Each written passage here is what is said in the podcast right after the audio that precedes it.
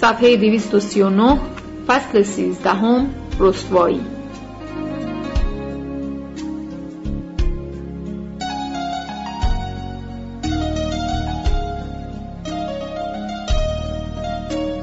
با صدای مامان که از حیات داد می‌زد و می‌گفت یکی او با من در برداره از خواب پریدم. بیبی نزدیک تلفن نشسته بود اما اصلا به روی خودش نمی آورد که تلفن دارد زنگ می‌زند. احتمالا باز نوبت سنگین شدن گوشهایش بود.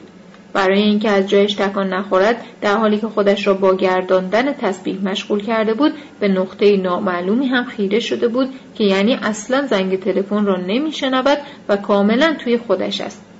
لبهایش را هم تکان می‌داد که یعنی دارد ذکر می‌گوید و اگر تکانی به خودش بدهد ممکن است دیگر او را به بهشت راه ندهند. با صدای خوابالود پرسیدم بیبی جان من که خوابیده بودم تلفن جواب می‌دادی دیگه. بی مگه تلفن داره زنگ می‌زنه؟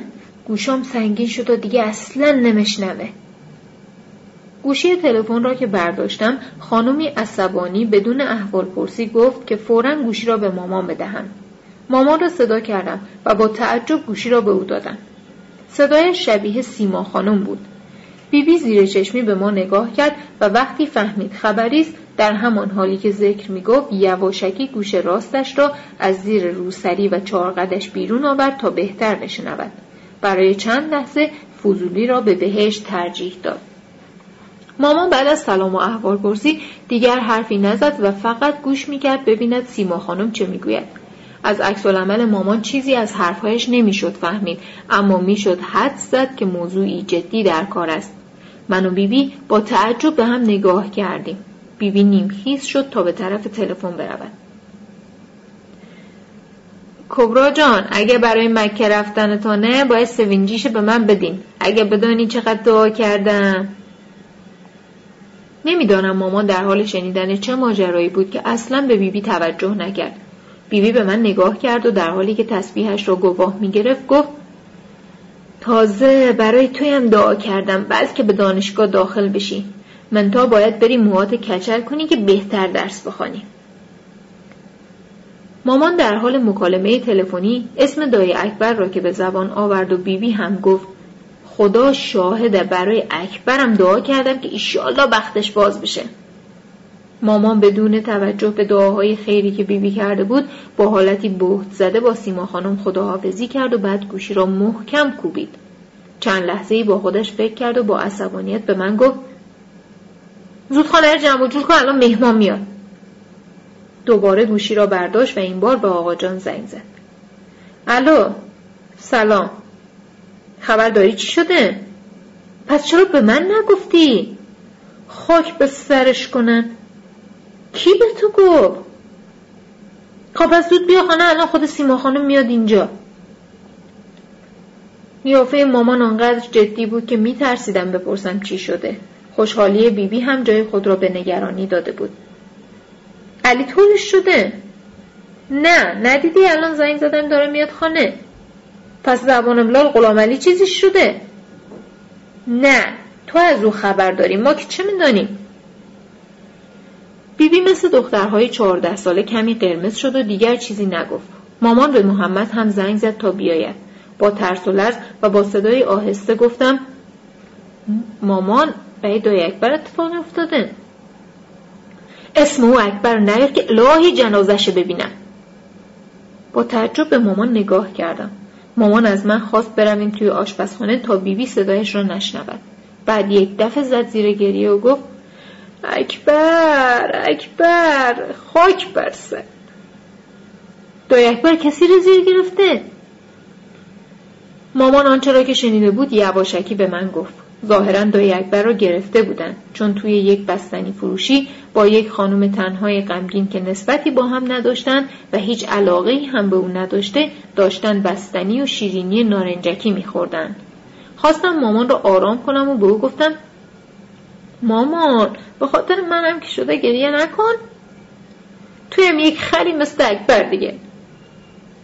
با گفتن این جمله ناگهان خودش به این نتیجه رسید. من چقدر شبیه دایی اکبرم و برای اینکه آیندهم شبیه دایی اکبر نشود یک دفعه گوشهایم را کشید و گفت محسن با خدا بفهمم تویم بعدا یک روز از این کارا بکنی یا خودم میام مکشمت. چشماتم از توی کاسش در میارم. زبونتم از حلقومت بیرون بکشم گوشاتم مکنم می‌ذارم توی کاسه که دیگه تو باشی از این غلطا بکنی. آنقدر عصبانی بود که همان بلایی را که سر کل پاچه در می آوردیم می‌خواست سر من بدبخت در بیاورد. ترجیح دادم دوروبرش نباشم تا کمی آرام شود. از آشپزخانه که آمدم بیرون بیبی بی خیلی آرام به من نزدیک شد و با صدای آهسته پرسید محسن گفتی اکبر کسی رو زیر گرفته؟ تو که مگفتی گوشات سنگین شده دیگه چیزی نمیشنوی خان نمی‌دانم چرا بعضی چیزا رو میشنوم بعضی چیزا رو نمیشنوم به طور سربسته به بیبی بی گفتم نه ولی کم مانده بود که یکی رو زیر بگیره که قبلش گرفتنش بیبی بی جان فعلا که از دعاهات فقط نصفش برای دعای اکبر قبول شده ولی جان ما دیگه برای کسی دعا نکن محمد با یکی از دوستانش تلفنی صحبت می‌کرد تا ببیند جریان چیست و چه کاری می‌تواند انجام دهد.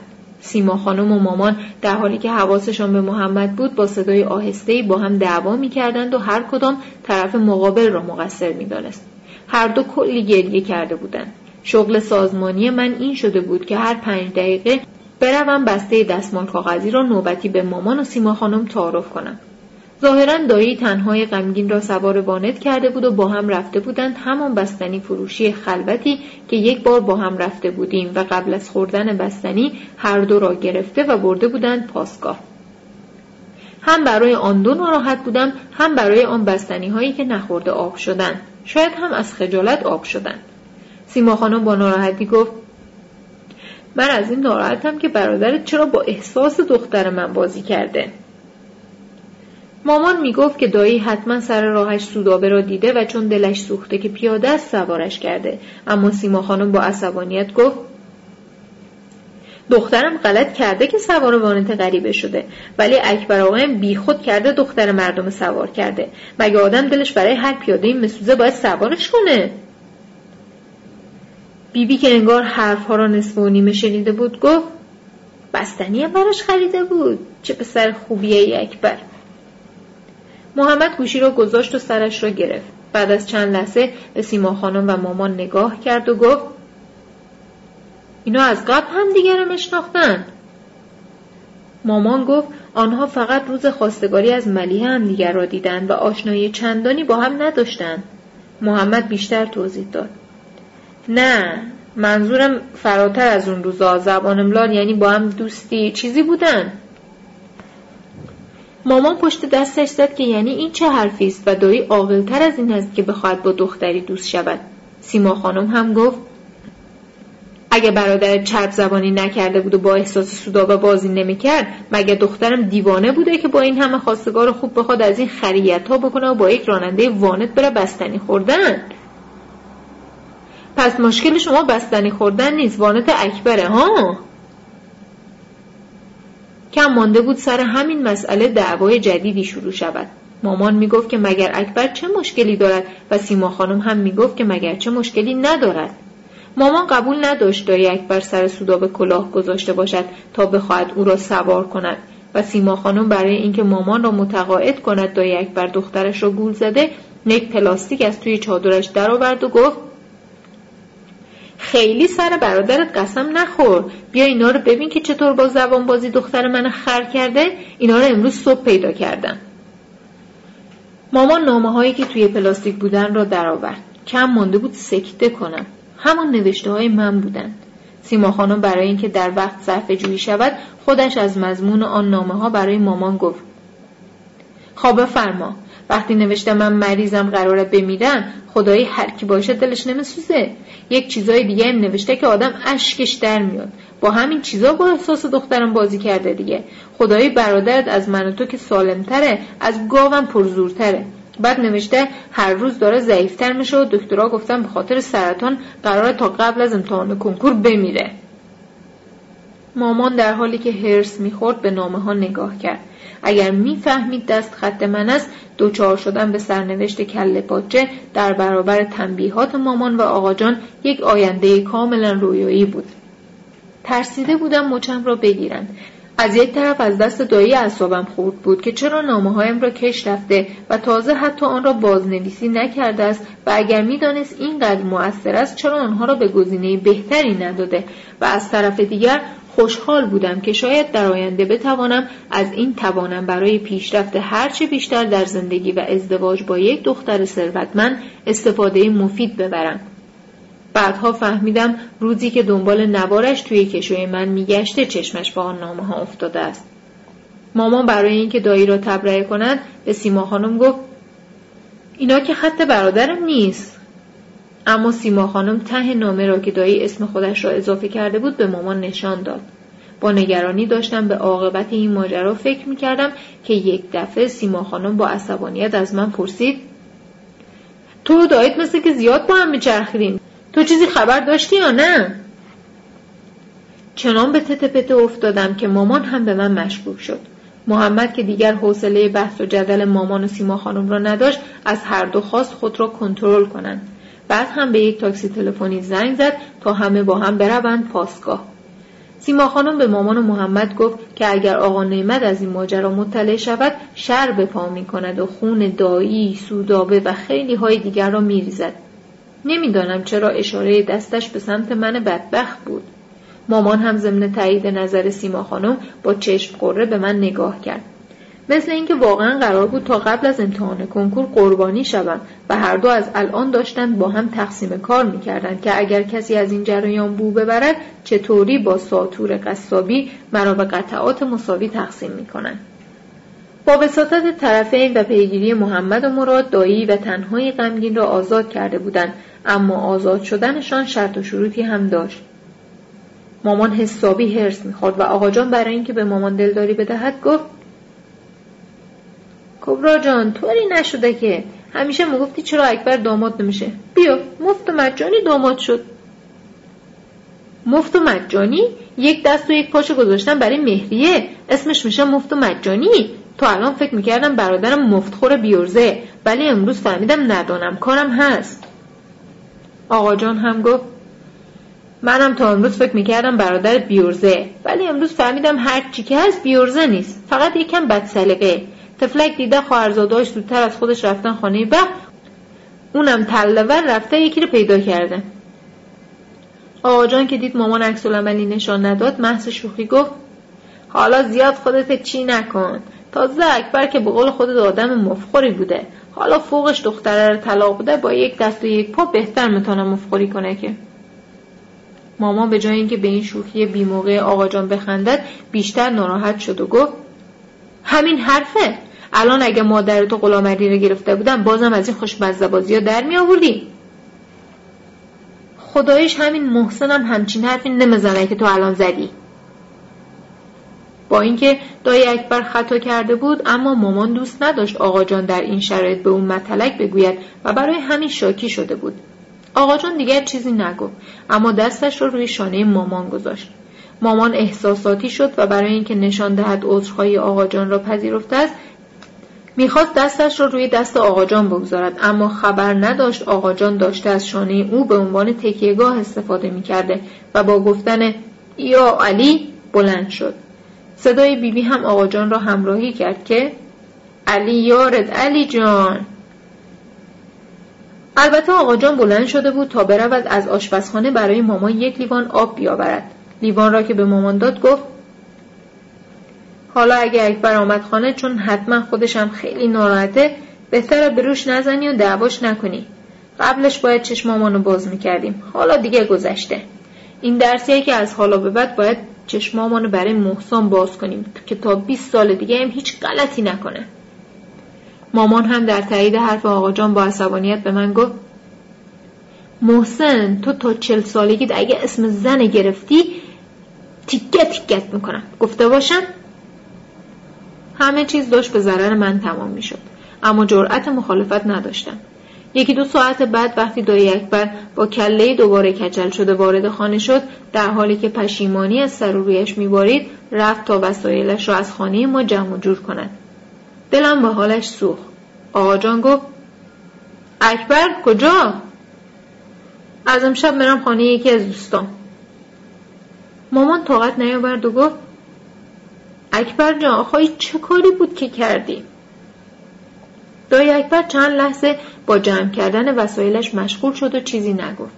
مامان دوباره گفت نه به او حرفت که های می‌گفتی از دخترای چاق بدت میاد کی میاد اینه بگیره نه به کار امروزت. خواهی چه کاری بود که کردیم دایی اکبر وقتی دید مامان مدام به او سرکوف می‌زند با صدای گرفته گفت کبرا جان تو زندگیم برای ازدواج سراغ هر کی رفتم گفتم تو سواد درست حسابی نداری پول نداری کار و بارت خوب نیست ماشین آنچنانی نداری.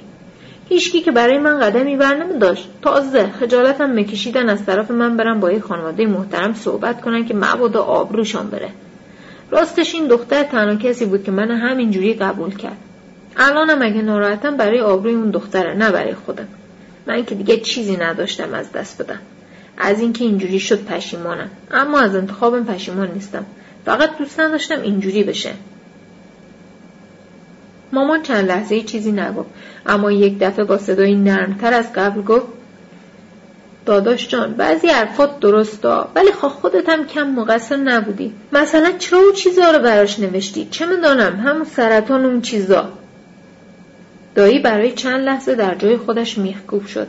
نیم نگاهی به من انداخت و بعد هم با صدای خسته گفت برای اینکه میترسیدم اون از دست بدم و باز تنها بشم. برای همین گفتم اینجوری بنویسم که براش عزیز بشم.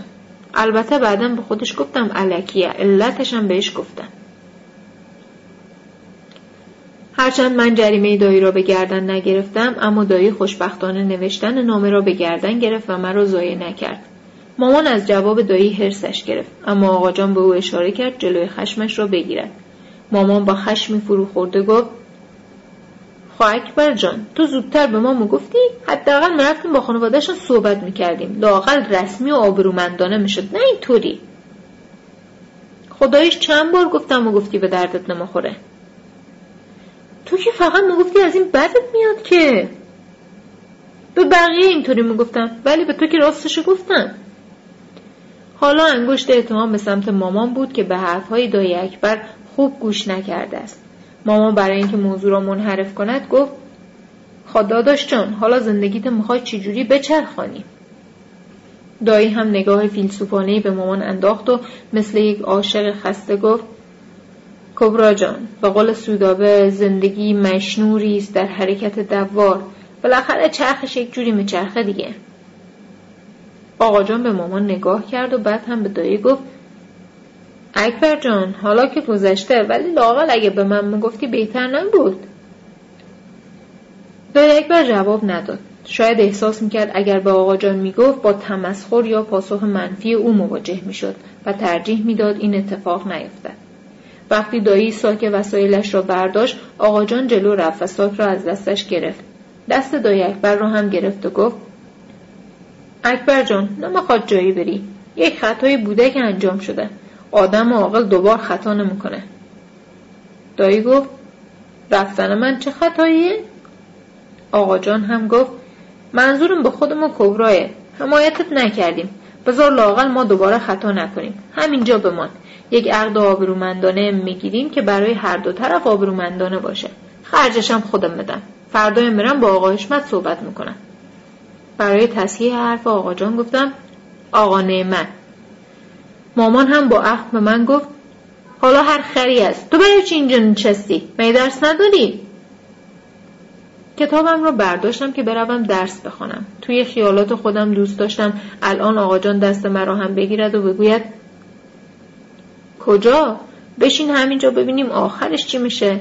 فرستادنت به مدرسه یک خطا بود. اینم که الان بفرستیم تو اتاق درس بخوانی و بقیه ماجرا رو نبینی میشه خطای دوم. با همین خوشخیالی به طرف کتابم رفتم اما آقا جان مانعم نشد. به بهانه اینکه دارم دنبال کتاب و صفحه مد نظرم میگردم کمی لفت دادم تا ببینم چه می‌شود. دای اکبر ساک وسایلش رو روی زمین گذاشت. صاف توی چشمهای آقا جان نگاه کرد و یک دفعه او را در آغوش گرفت. سرش را روی شانه های آقا جان گذاشت و برای اولین بار بعد از فوت پدر بزرگ و مادر بزرگم گریه کردنش را دیدم.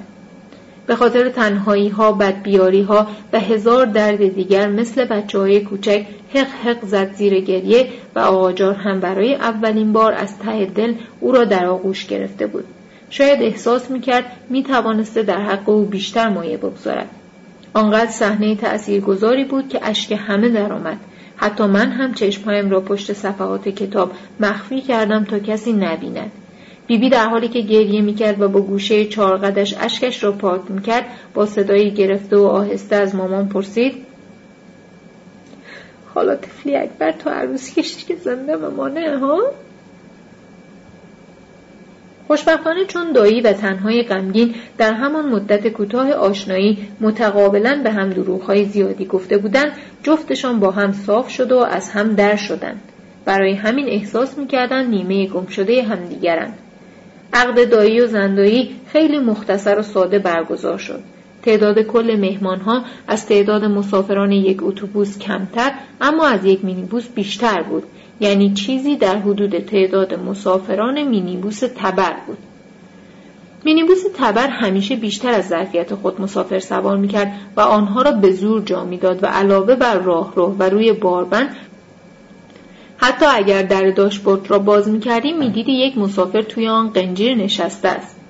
دایی از بین تمام دوستانش فقط قدرت پلنگ را دعوت کرده بود و با هم کلی قرینه رقصیدند. آنقدر با هم هماهنگ بودند که انگار در لحظاتی که برای بردن بار مشتری نداشتند کنار وانتها با هم تمرین کردند. قدرت پلنگ با اینکه هیکلش شبیه آقای ببر کارتون دهکده حیوانات بود اما موقع رقصیدن چنان حرکات ظریفی از خودش ارائه می‌داد و به قول دایی ریز می که خودش فکر می‌کرد فلورتیشیای کارتون گالیور است. آخر میهمانی دایی اکبر از تنهای غمگین که حالا به زندایی خوشحال تبدیل شده بود خواست تا برای مهمانها ساز بزند. سودابه با تواضع و فروتنی گفت در شب عروسیش نمی‌تواند ساز بزند و دستش به ساز نمی‌رود.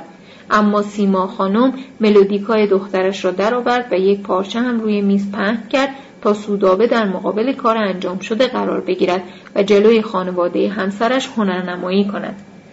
سودابه شیلنگ ملودیکا را وزن کرد و یک سر آن را در دهانش گذاشت تا با دمیدن در آن آهنگ بزند.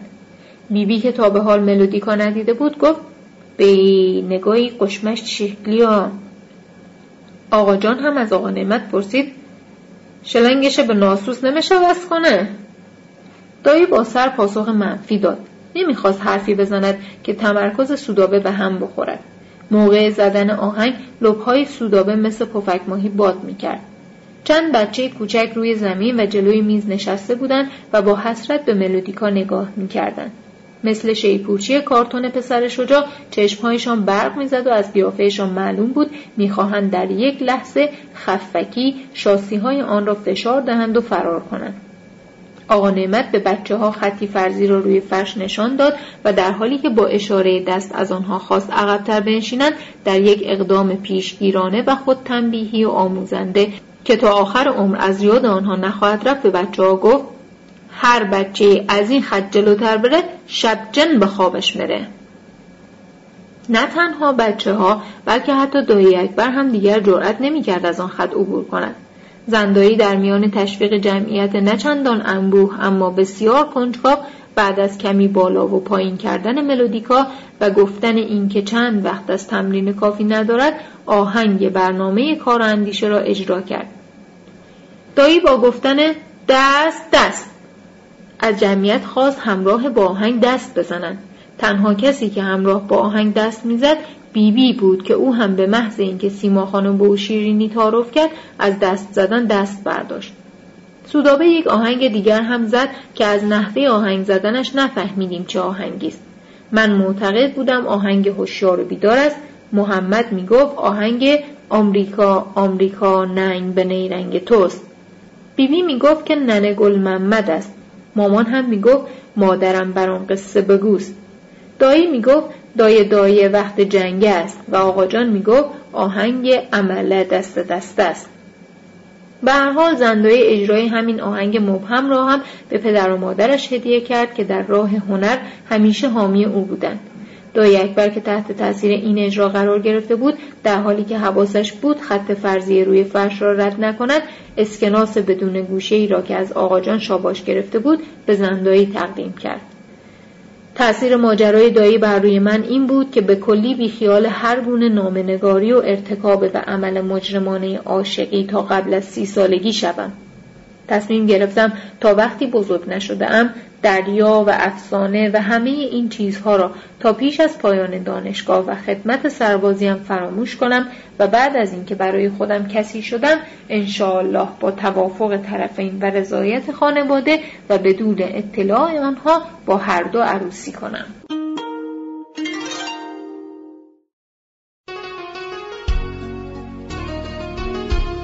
صفحه 251 فصل چهاردهم کشتن گربه دم هجده ساندویچی.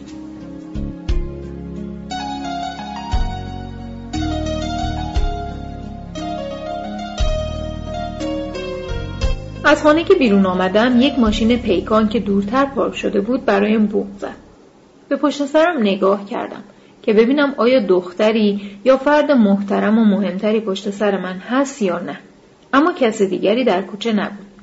حدس می‌زدم مرا با کسی اشتباه گرفته است. با این همه به طرف ماشین رفتم. وقتی به ماشین نزدیک شدم دیدم آقای دکتر است. با اینکه او را میشناختم اما خودم را به نشناختن زدم تا یادش نیاید. احتمالا مرا پشت وانت دیده است. سلام. شما آقا محسنی؟ بله. شما؟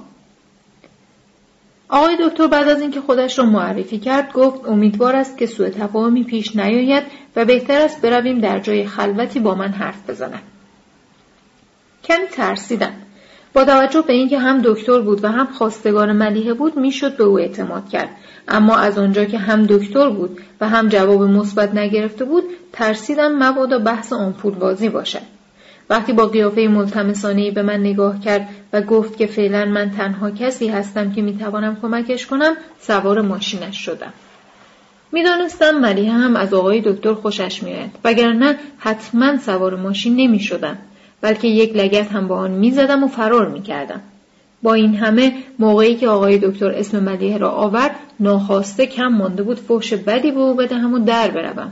اما چون خرزور به نظر می رسید سعی کردم مثل یک آدم متشخص با او محترمانه برخورد کنم و فقط توی دلم فوشهای آنچنانی بدهم. آقای دکتر ماشین را روشن کرد و راه افتاد. بعد از اینکه از سن و سال و درسهایم پرسید و قبل از اینکه بگذارد جوابهای علکی بدهم خودش شروع کرد به حرف زدن. اول راجع به عشق مقدمه چینی کرد. بعد از سختی های پیدا کردن کسی که فرد مناسبی باشد و بتواند آدم را هم درک کند گفت. و عاقبت هم گفت که آدم اگر به نتیجه رسید که طرف ارزشش را دارد باید برای رسیدن به هدف از جان مایه بگذارد. وانمود می‌کردم از حرفهای آقای دکتر سردر نمیآورم اما داشتم حرفهایش را از بر می‌کردم تا در آینده همینها را به برادر افسانه یا دریا بگویم. آقای دکتر وقتی دید راجع به حرفهایش خودم را به آن راه زدم و انگار سردر نمیآورم چه می‌گوید گفت آقا محسن میشه بریم یک جای مناسب که یک چیزی بخوریم و هم راحت تر حرف بزنیم. احساس کردم ملیحه با شناختی که از من داشته به آقای دکتر سفارش کرده برای اینکه مرا از تیم خودش کند روی گزینه شکمچرانی من کار کند. چون می‌خواستم ببینم آقای دکتر برای رسیدن به هدف و کمک گرفتن از برادر طرف چقدر حاضر است از جان و جیب مایه بگذارد. به عنوان جای خلوتی که بشود در آنجا صحبت کرد اول می‌خواستم همان بستنی فروشی متروک را پیشنهاد بدم. اما چون هوس خوردن ساندویچ هم کرده بودم پیشنهاد کردم اول برویم اغذیه و بعد از آن برویم بستنی فروشی. باید از الان او را دم هجله می بردم تا حساب اشتهای من دستش بیاید. آقای دکتر همچنان حرف می‌زد و من همچنان ساندویچ میخوردم و به حرفش گوش می‌کردم. برای اولین بار بود که با خیال راحت ساندویچ میخوردم و نه تنها نگران پولش نبودم بلکه با توجه به اینکه یک دکتر کنارم نشسته بود نگران سلامتی هم نبودم. می‌گفت چند بار تلفنی با آقاجان صحبت کرده است اما نمی‌دانست چرا نمی‌تواند نظر او را جلب کند و نمی‌داند چه کار باید بکند. میترسید با توجه به اینکه ظاهرا آقا جان از او خوشش نمیآید اگر تخصص قبول نشود و عقل نکرده برود سربازی وقتی برمیگردد دیگر خیلی دیر شده باشد و کار از کار گذشته باشد. البته این فقط مشکل آقای دکتر بود نه ما. و برای همین در حالی که با ناراحتی حرف می‌زد من با خوشحالی منتظر ساندویچ بعدیم بودم. آقا محسن اگه برم سربازی و بیام ببینم همین چی تمام شده دیوانه میشم. محض شوخی گفتم خدایش منم وقتی از جلوی ساندویچی رد میشم و می‌بینم پولام تمام شده دیوانه میشم. بدون توجه به نظر من گفت من و ملیحه خانم تو بیمارستان خیلی با هم حرف زدیم. اگه نظرش مثبت نبود هیچ وقت جسارت نمی‌کردم بیام با شما موضوع مطرح کنم. خدایش چون خیلی خانم محترمیه قول میدم خوشبختش کنم. در دلم گفتم دکتر جان همین ملیحه یک خواهر هرس در بیاریه که چی؟ اما در جواب حرف آقای دکتر فقط جوری به اون نگاه کردم که حالا خیلی هم صمیمی نشود و هی اسم ملیحه را نیاورد. فکر کنم آقای دکتر متوجه شد و اینطوری ادامه داد. راستی شنیدم پدرت خیلی تو رو دوست داره و تو تنها بچهشی که می‌تونی روی نظرش تأثیر گذار باشی.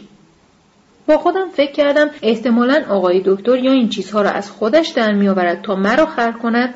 یا ملیحه که خوب مرا می‌شناسد به او گفته این چیزها را به من بگوید تا مرا خر کند. در کل در اصل ماجرا تفاوتی ایجاد نمی‌شد. با شناختی که از ملیحه داشتم فرد را بر سادگی و صداقت آقای دکتر و عدم سادگی و صداقت ملیحه گذاشتم و با توجه به اینکه می‌دانستم اگر آقای دکتر با ملیحه ازدواج کند و وارد خانواده ما شود راجع به اهمیت من در خانواده به اشتباهش پی خواهد برد و دیگر از این ساندویچ ها خبری نخواهد بود ساندویچ و نوشابه بعدی را هم سفارش دادم. به آقای دکتر هم علکی گفتم خودم حساب می‌کنم. وقتی جوابم رو نداد رنگم پرید. پول کافی نداشتم. برای همین عمدن دوباره با صدای بلندتری گفتم آقای دکتر ولی این یکی رو خودم حساب می‌کنم. آقای دکتر با اخم نگاه کرد و گفت این چه حرفیه؟ دعوت منی. ببخش حواسم نبود ولی زیاد خوردن خوب نیستا برای اینکه از الان برای آینده حساب کار دستش بیاید گفتم همیشه همینقدر می‌خورم. آقای دکتر بدون توجه به اهمیت جمله من گفت راستش فردا می‌خوام رو در رو با پدرت حرف بزنم ولی نمی‌دانم چی میشه. بعد هم به من نگاه کرد تا ببیند نظرم راجع به حرفهای او چیست. نمی‌دانستم به او چه بگویم و برای همین با خوردن نوشابه لفت می‌دادم. وقتی دیدم به من نگاه می کند و منتظر جوابت نوشابه را دیگر زمین نگذاشتم و اجبار همش را یک نفس خوردم. نوشابه که تمام شد برای اینکه حرفی زده باشم گفتم چه گازی داشت. به خاطر گاز نوشابه چشمهایم اشکی شده بود. آقای دکتر بلند شد برایم دستمال آورد. حالا نوبت بازی با دستمال بود. به بهانه اینکه کمی حالم بد شده است چند تا نفس عمیق کشیدم. آقای دکتر همچنان منتظر بود ببیند نظر من راجع به حرفایش چیست. حاضر بودم برای اینکه به خیال ماجرا شود به جای ملیحه به او بگویم بله. نمی‌دانم ملیحه راجع به من چه فکری کرده بود اما از اینکه می‌دیدم آقای دکتر روی من اینقدر حساب کرده به جای اینکه به خودم افتخار کنم دلم به آن دو میسوخت و با خودم می‌گفتم ببین چقدر بدبختن که کارشون به من افتاده.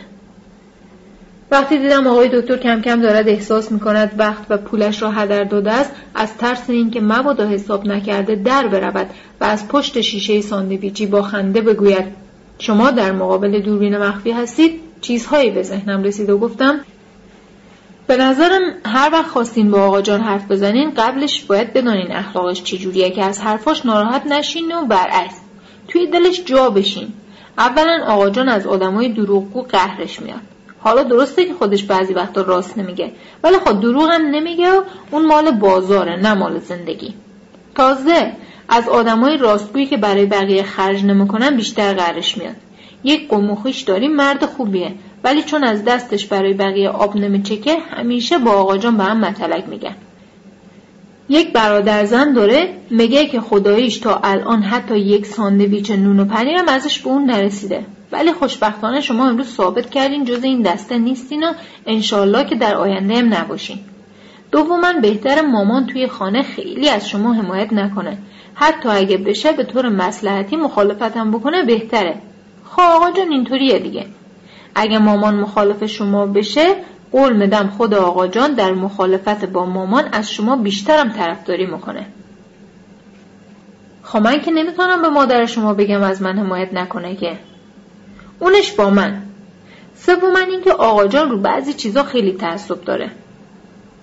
منظورت مادر و ملیه خانومه؟ اونایم ها ولی خارو بی بی و کنترل تلویزیون ما خیلی حساسه. راستی چون آقا جان خیلی به بیبی بی علاقه داره اگه بتانین نظر بیبی بی رو جلب کنین تمامه. چطوری نظر بیبی بی تانه جلب کنم؟ من که هنوز ندیدمش. خواه اگه قوم بشین میبینینشته خواه اگه نظرش جلب نکنم که نمی‌تونیم قوم بشیم و ببینیمش که آقا محسن. خودم هم این نکته را می‌دانستم و منتظر بودم آقای دکتر به همین مسئله اشاره کنند برای همین گفتم راست می‌دونم چی کاچه کاچه حرف زدم. خب پس اگر موافقین مثل همین برنامه امروز فردا بیبیرم میارم که دور هم صحبت کنیم. یادتان باشه بهش بگین بعدا هر جا که خواست زیارت میبرینش خدا خدا می‌کردم که مخالفت نکند. می‌دانستم این کار هیچ تأثیری روی آقا جان ندارد. اما می‌خواستم با این کار هم به خودم دوباره حال بدهم و هم بیبی را در این عمل شکم پسندانه شریک کنم. می‌خواستم بیبی به من افتخار کند و بداند در شرایطی که آدم برای خوردن ساندویچ مفتی حتی نزدیکترین دوستانش را هم فراموش می‌کند نوهش نه تنها تنها خوری نمی کند بلکه به یادش هست و برایش یک چاه نفتی جور کرده که هم ساندویج مجانی می‌دهد و هم زیارت می‌برد. آقای دکتر درباره پیشنهاد سوم عدم صداقت را در چهرم خواند اما به رویم نیاورد. برای اینکه بیشتر شک نکند گفتم یک نکته دیگر هم هست. راستی وقتی رفتین حضوری پیش آقا جان باش حرف بزنین حرف به سمتی بکشانین که بگین شنیدین روستای تبر خیلی قشنگه و خیلی دوست دارین برین اونجا رو ببینین و یک وقت شاید اونجا زمینم بخرین.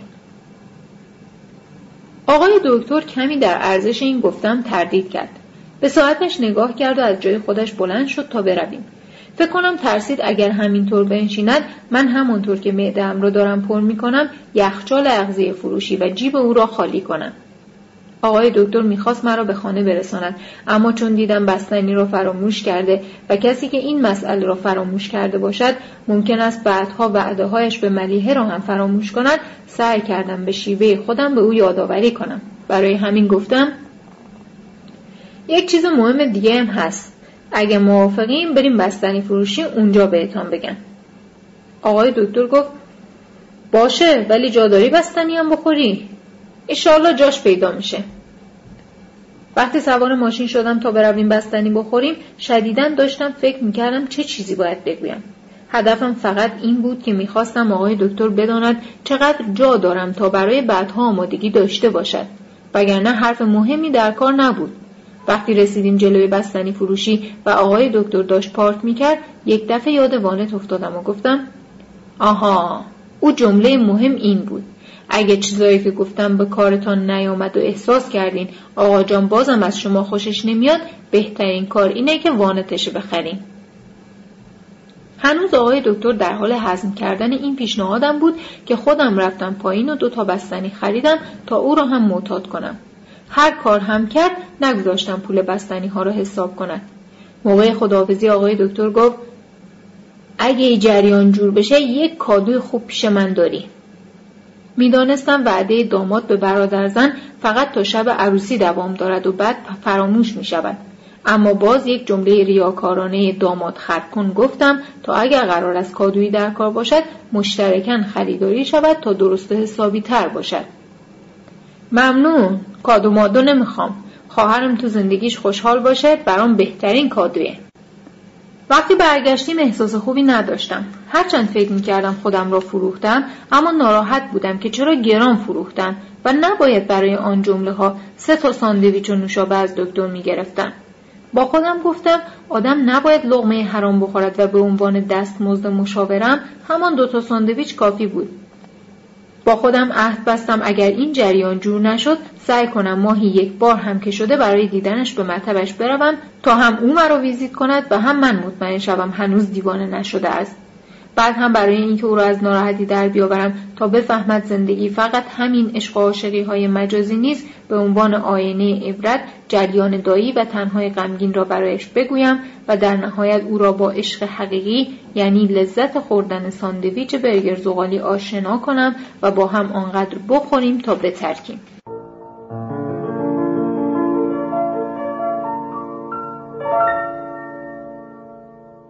روز بعد طبق قرار قبلی آماده شدم. عمدن زیاد صبحانه نخورده بودم که تا ظهر حسابی گرسنه شوم به بیبی بی گفتم می‌خواهم او را به جای خوبی ببرم و از او خواستم حاضر شود. قول گرفتم فعلا به کسی چیزی نگوید و اینطور توجیهش کردم که اگر دیگرانی را که خیرش را نمی‌خواهند و درست نیست که اسمشان را بگویم بفهمند که می‌خواهم او را بیرون ببرم نمی‌گذارند. بیبی در حالی که زیر چشمی به مامان نگاه می‌کرد نظرم را تایید کرد. اما گفت جایی نمی آید و بهانه آورد که نمی‌تواند از جای خودش حرکت کند. وقتی گفتم با ماشین می رویم و راننده کسی است که احتمال دارد او را سفر زیارتی ببرد یک دفعه متحول شد و بدون کمک گرفتن از عصا مثل فنر از جای خودش بلند شد. جلوی مامان بانمود کردم می‌خواهم بیبی را پیش سغراباجی ببرم. از خانه که بیرون آمدیم آقای دکتر منتظر ما بود. بیبی او را نمی شناخت و می‌خواستم با مقدم چینی او را در اغذیه معرفی کنم. میترسیدم اگر در خانه به او بگویم مخالفت کند و با گفتن ماجرا به مامان و آقا جان برنامه ساندویچ خوران امروز و روزهای آینده را به هم بزنند دوست داشتم دنبال سعید هم برویم تا او هم از این سفره برکتی که برای همه شرل شکم ها پهن شده نصیبی ببرد. می توانستم با آقای دکتر بگویم آقا جان برای حرفهای سعید هم خیلی احترام قائل است و وقتی سعید آمد به همین بهانه از او راجع به رازش حرف بکشم. اما ترسیدم آقای دکتر نه تنها پشیمان شود و همه ما را پیاده کند بلکه پول ساندویچ های قبلی را هم از من بگیرد. بیبی بی هنوز نمی‌دانست که آقای دکتر کیست اما از همان ساندویچ اول عاشق اخلاق او شد. تا آن لحظه فکر می‌کرد آقای دکتر شاید یکی از دوستان محمد یا معلم های من است. وقتی آقای دکتر رفت نوشابه ها را بیاورد کم کم ماجرا را به بیبی بی گفتم. تا بیبی بی فهمید آقای دکتر همان خواستگار منی هست با چشم قره به من نگاه کرد و گفت زلیل شده چرا زودتر به من نگفتی؟ ای ترسیدم اگه بگم نیای. اگه می‌دانستم که نمی آمدم تو نمیذاشتم بیای. برای همین اولش نگفتم. تازه مترسیدم اگه نیای با آقا جان و مامانم بری بگی. به مامانت که نه ولی به علی پس چی که میگن؟ لاقل می‌گفتی پول برمی داشتیم اینجوری که نمیشه که. مردم بعدا چی میگن؟ قبل از اینکه جواب بیبی بی را بدهم آقای دکتر آمد و کنار ما نشست. خودش شروع کرد به حرف زدن. اول خودش را معدبانه به بیبی بی معرفی کرد و بعد هم چند دلیل آورد که همه این کارها به خاطر خود ملیه خانم است. برای اینکه بیبی بیشتر او را بشناسد تعریف کرد که با چه مشقتی هم درس میخوانده و هم کار می‌کرده است. اینکه چطور موفق شده در دانشگاه قبول شود. اینکه چون پیش مادر بزرگش بزرگ شده چقدر برای پیرزنها احترام قائل است. از اعتقاداتش و اینکه نمازش قضا نمی شود و اینکه اگر این جریان درست شود نظر کرده همه ما و به خصوص بیبی را به سفرهای زیارتی ببرد. و خلاصه هر چیز پیرزن پسندی که توی ذهنش بود گفت و گفت. بیبی بی همانطور که از شنیدن سفرهای زیارتی کیف می‌کرد و لغمه هایش را هم به سفر سیاحتی معده میفرستاد ضمن گلایه از من و آقای دکتر برای اینکه کاشکی از قبل به او می‌گفتیم و اینکه بدون خبر داشتن آقا جان و مامان کمی گوشه این ماجرا باز است و لااقل اگر زودتر می‌دانست دفترچهاش را هم می آورد تا آقای دکتر برایش قرص فشار بنویسد گفت که انشالله هرچه که خیر است. قبل از اینکه آقای دکتر برود ساندویچ بعدی را برای من سفارش دهد بیبی آستین آقای دکتر را گرفت. فکر کردم می‌خواهد بگوید برای او هم دوباره ساندویچ بگیرد. اما گفت بین خودمان باشه. ولی اتفاقا همین چند شب پیش خواب دیدم که امام رضا منو طلبیده.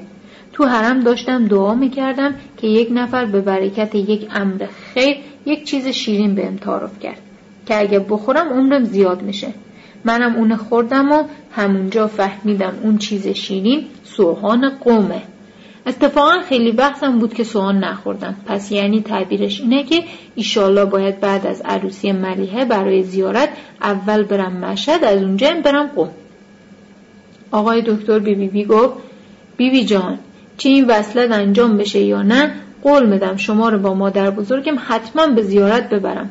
هم مشهد هم قوم هم شاچراغ شیراز. دیگه کجا؟ بیبی بی دیگر سر از پا نمی شناخت و اگر ملیه آنجا بود فورا جفتشان را می برد محضر. یواشکی به بیبی بی فهماندم که اگر این وصلت انجام شود خوب است. اما اگر با تأخیر انجام شود برای ما بهتر است. چون انشاالله باز هم از این برنامه ها خواهد بود. اما بیبی با عهد به من نگاه کرد. آقای دکتر می‌خواست برود حساب کند که بیبی گفت پسر جان بین خودمان باشه. چون میگن دکترها مرهم اسرارن دارن بهت میگن. این زلیل شده به من نگفت میایم اینجا وگرنه پولم تو کیف مزاشتم و میآوردم. راستش همیشه یکم پول دارم که تو لباسام قایم می‌کنم. ولی خب الان اینجا نمیشه در بیارم. حالا امروز که حساب کردی به قرض تو باشه. ایشالله به حق پنجتن زیارت که رفتیم اونجا قرضت بهت مدم آقای دکتر گفت بیبی بی جان این چه حرفیه؟ هیچ مردی اجازه نمیده یک خانم چیزی را حساب کنه. آقای دکتر با این جمله در قلب بیبی بی جای خودش را محکمتر کرد و وقتی گفت همان روز عصر می رود با آقا جان صحبت می کند بیبی برای موفقیتش دعا کرد. بعد از اینکه آقای دکتر ساندویچ ها را حساب کرد و رفت ماشین را روشن کند ساندویچ فروش به من لبخند زد و گفت داماد تازه آه! تامتانی بدوشش که بعدا دیگه از این خبرها نیست. آقای دکتر ما را سر کوچه من پیاده کرد. دم در به بیمی رساندم که اگر به کسی چیزی بگوید پای خودش هم گیر است و بهتر از فعلا کسی چیزی نداند. بدون اینکه چیزی بگوید فهمیدم نظرم را قبول کرده است. بعد هم ضمن گلایه از او که چرا آنقدر خورده و به خودش رحم نکرده است گفتم باید در خانه فضای مثبتی ایجاد کنیم تا لااقل وقتی آقا جان می رود مغازه پیشاپیش عصبانی و ناراحت نباشد. بیبی هم ضمن اعلام اینکه الان می رود آب لیمو می خورد تا هرچه خورده را ببرد به من گفت تو اگه جلوی آقات بری گلدانا رو آب بدی و اصرم بری مغازه بهش کمک کنی بیشتر خوشحال میشه.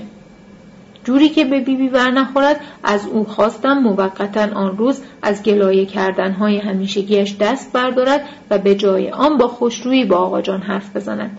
بیبی هم گفت محسن جان پیر آدمیه دیگه. من که وقتی قرقر می‌کنم خودم حالیم نمیشه. اگه دیدی دارم قرم می‌زنم یک چیز بگو یادم بیاد. مثلا چی بگم؟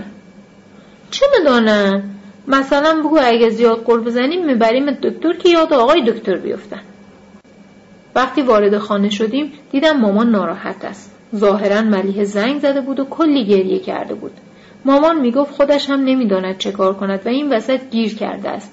به مامان گفتم بهترین کار این است که او اصلا از آقای دکتر حمایت نکند و خودش را علکی مخالف آقای دکتر نشان دهد تا آقا جان در مخالفت همیشگی با نظرهای مامان موافق آقای دکتر شود. بیبی بی هم نظرم را تایید کرد و گفت عروس جان تو که مدانی علی چون تو رو دوست داره هر چی بگی برعکسش انجام بده. تو هیچی نگو یکم آبلومو مدی بخورم. با شکم خالی؟ ها حوض کردم. اذیتت نکنه که بعدم باز مجبور بشیم ببریمت دکتر. ای محسن به تویم رمز ما نگفته ها. آقا جان حق داشت مشغول شود. چون هیچ چیز شبیه روزهای قبل نبود. در روزهای قبل مامان آنقدر با تلفن حرف می‌زد که گوشی داغ می‌شد و وقتی آقا جان وارد خانه می‌شد بلا فاصله می‌گفت خواه خدافز و گوشی را میگذاشت. بعد هم بدون اینکه در جواب حس کنجکاوی آقا جان توضیح دهد با کی و راجع به چی حرف می‌زده هست با عجله می‌رفت برای او چای دم کند.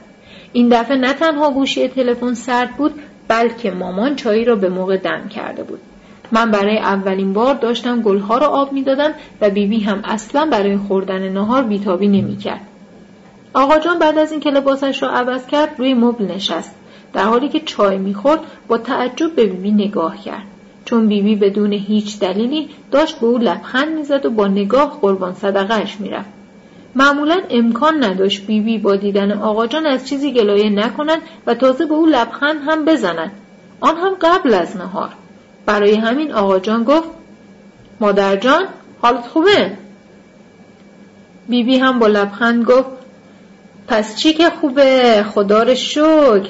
پسر به این خوبی دارم نوه به این خوبی دارم. عروس من که بدجنس نیست. ایشالله به حق پنجتن یک داماد خوبم که بچه خوب و دست به خرجی باشه برای ملیحه پیدا بشه که خوشبخت بشن.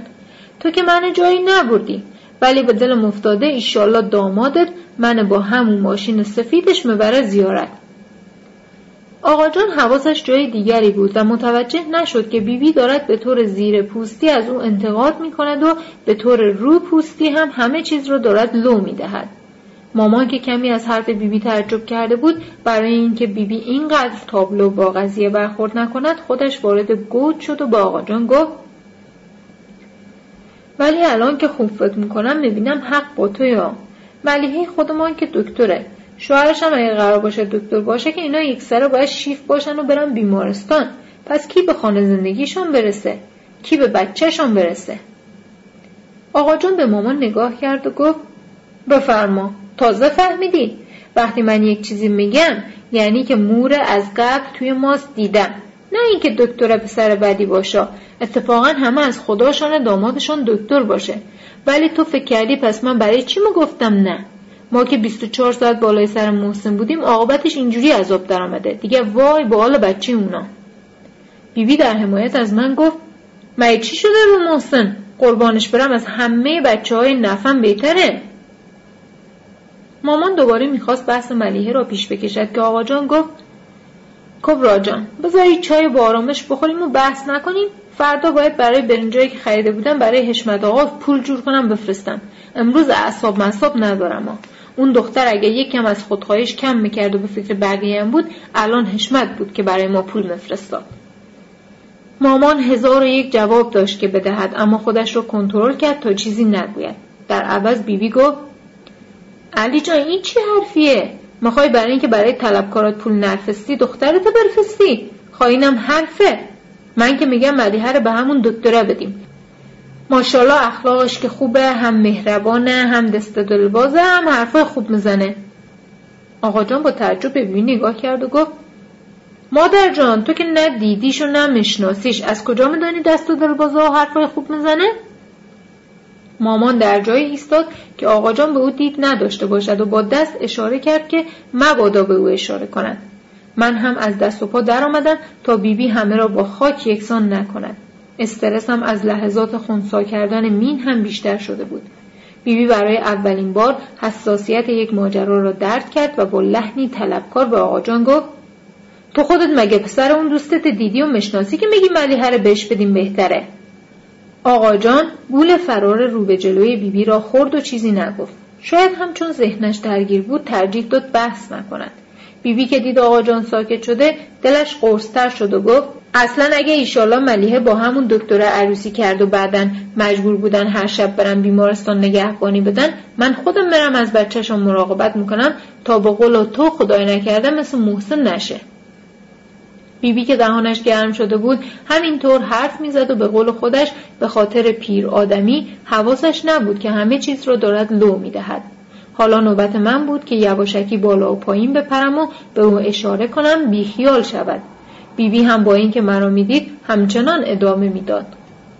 حالا تو اینطور میگی ولی همین محسن که من بزرگ کردم کم به فکر بقیه. خدا شاهد امروز من برداشت برد. هیچی. یعنی هیچ جا نبردا یعنی برد. ولی چون سغرا باجی خانشان نبود ساندویچ نخوردیم برگشتیم. فرض نون و ماست. اصلا هیچی. حالا مرگ که حقه و عمرم که دست خدایه. و اصلا هرچی که قسمته.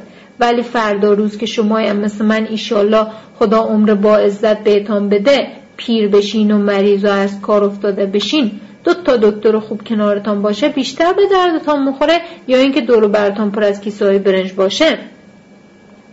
فقط من می‌دانستم که بیبی دارد چه می‌گوید اما همه می‌دانستیم به هر حال نیتش خیر است.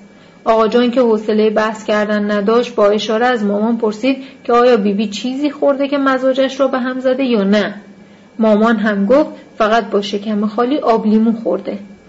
آقا جان با نگرانی به بیبی گفت مادر جان ببریمت دکتر. بی علی جان پیم رمز فهمیدی که خب پس مبارک باشه. چی؟ هیچی. فصل 15 دروغ خر است.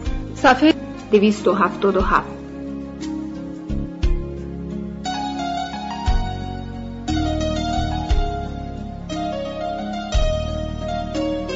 عصر وقتی که آقا جان می‌خواست برود مغازه من هم حاضر شدم تا همراهش بروم با توجه به اینکه ذهن آقا جان درگیر قرض و هایش بود و کمی هم نگران حال مزاجی بیبی بی بود و روحیاتش را هم می شناختم باید قبل از اینکه آقای دکتر با آقا جان حرف بزند او را می دیدم و علاوه بر مشاوره های قبلیم چند تبصره برایش اضافه می کردم تا در مواجهه با آقا جان احتیاط بیشتری به خرج دهد.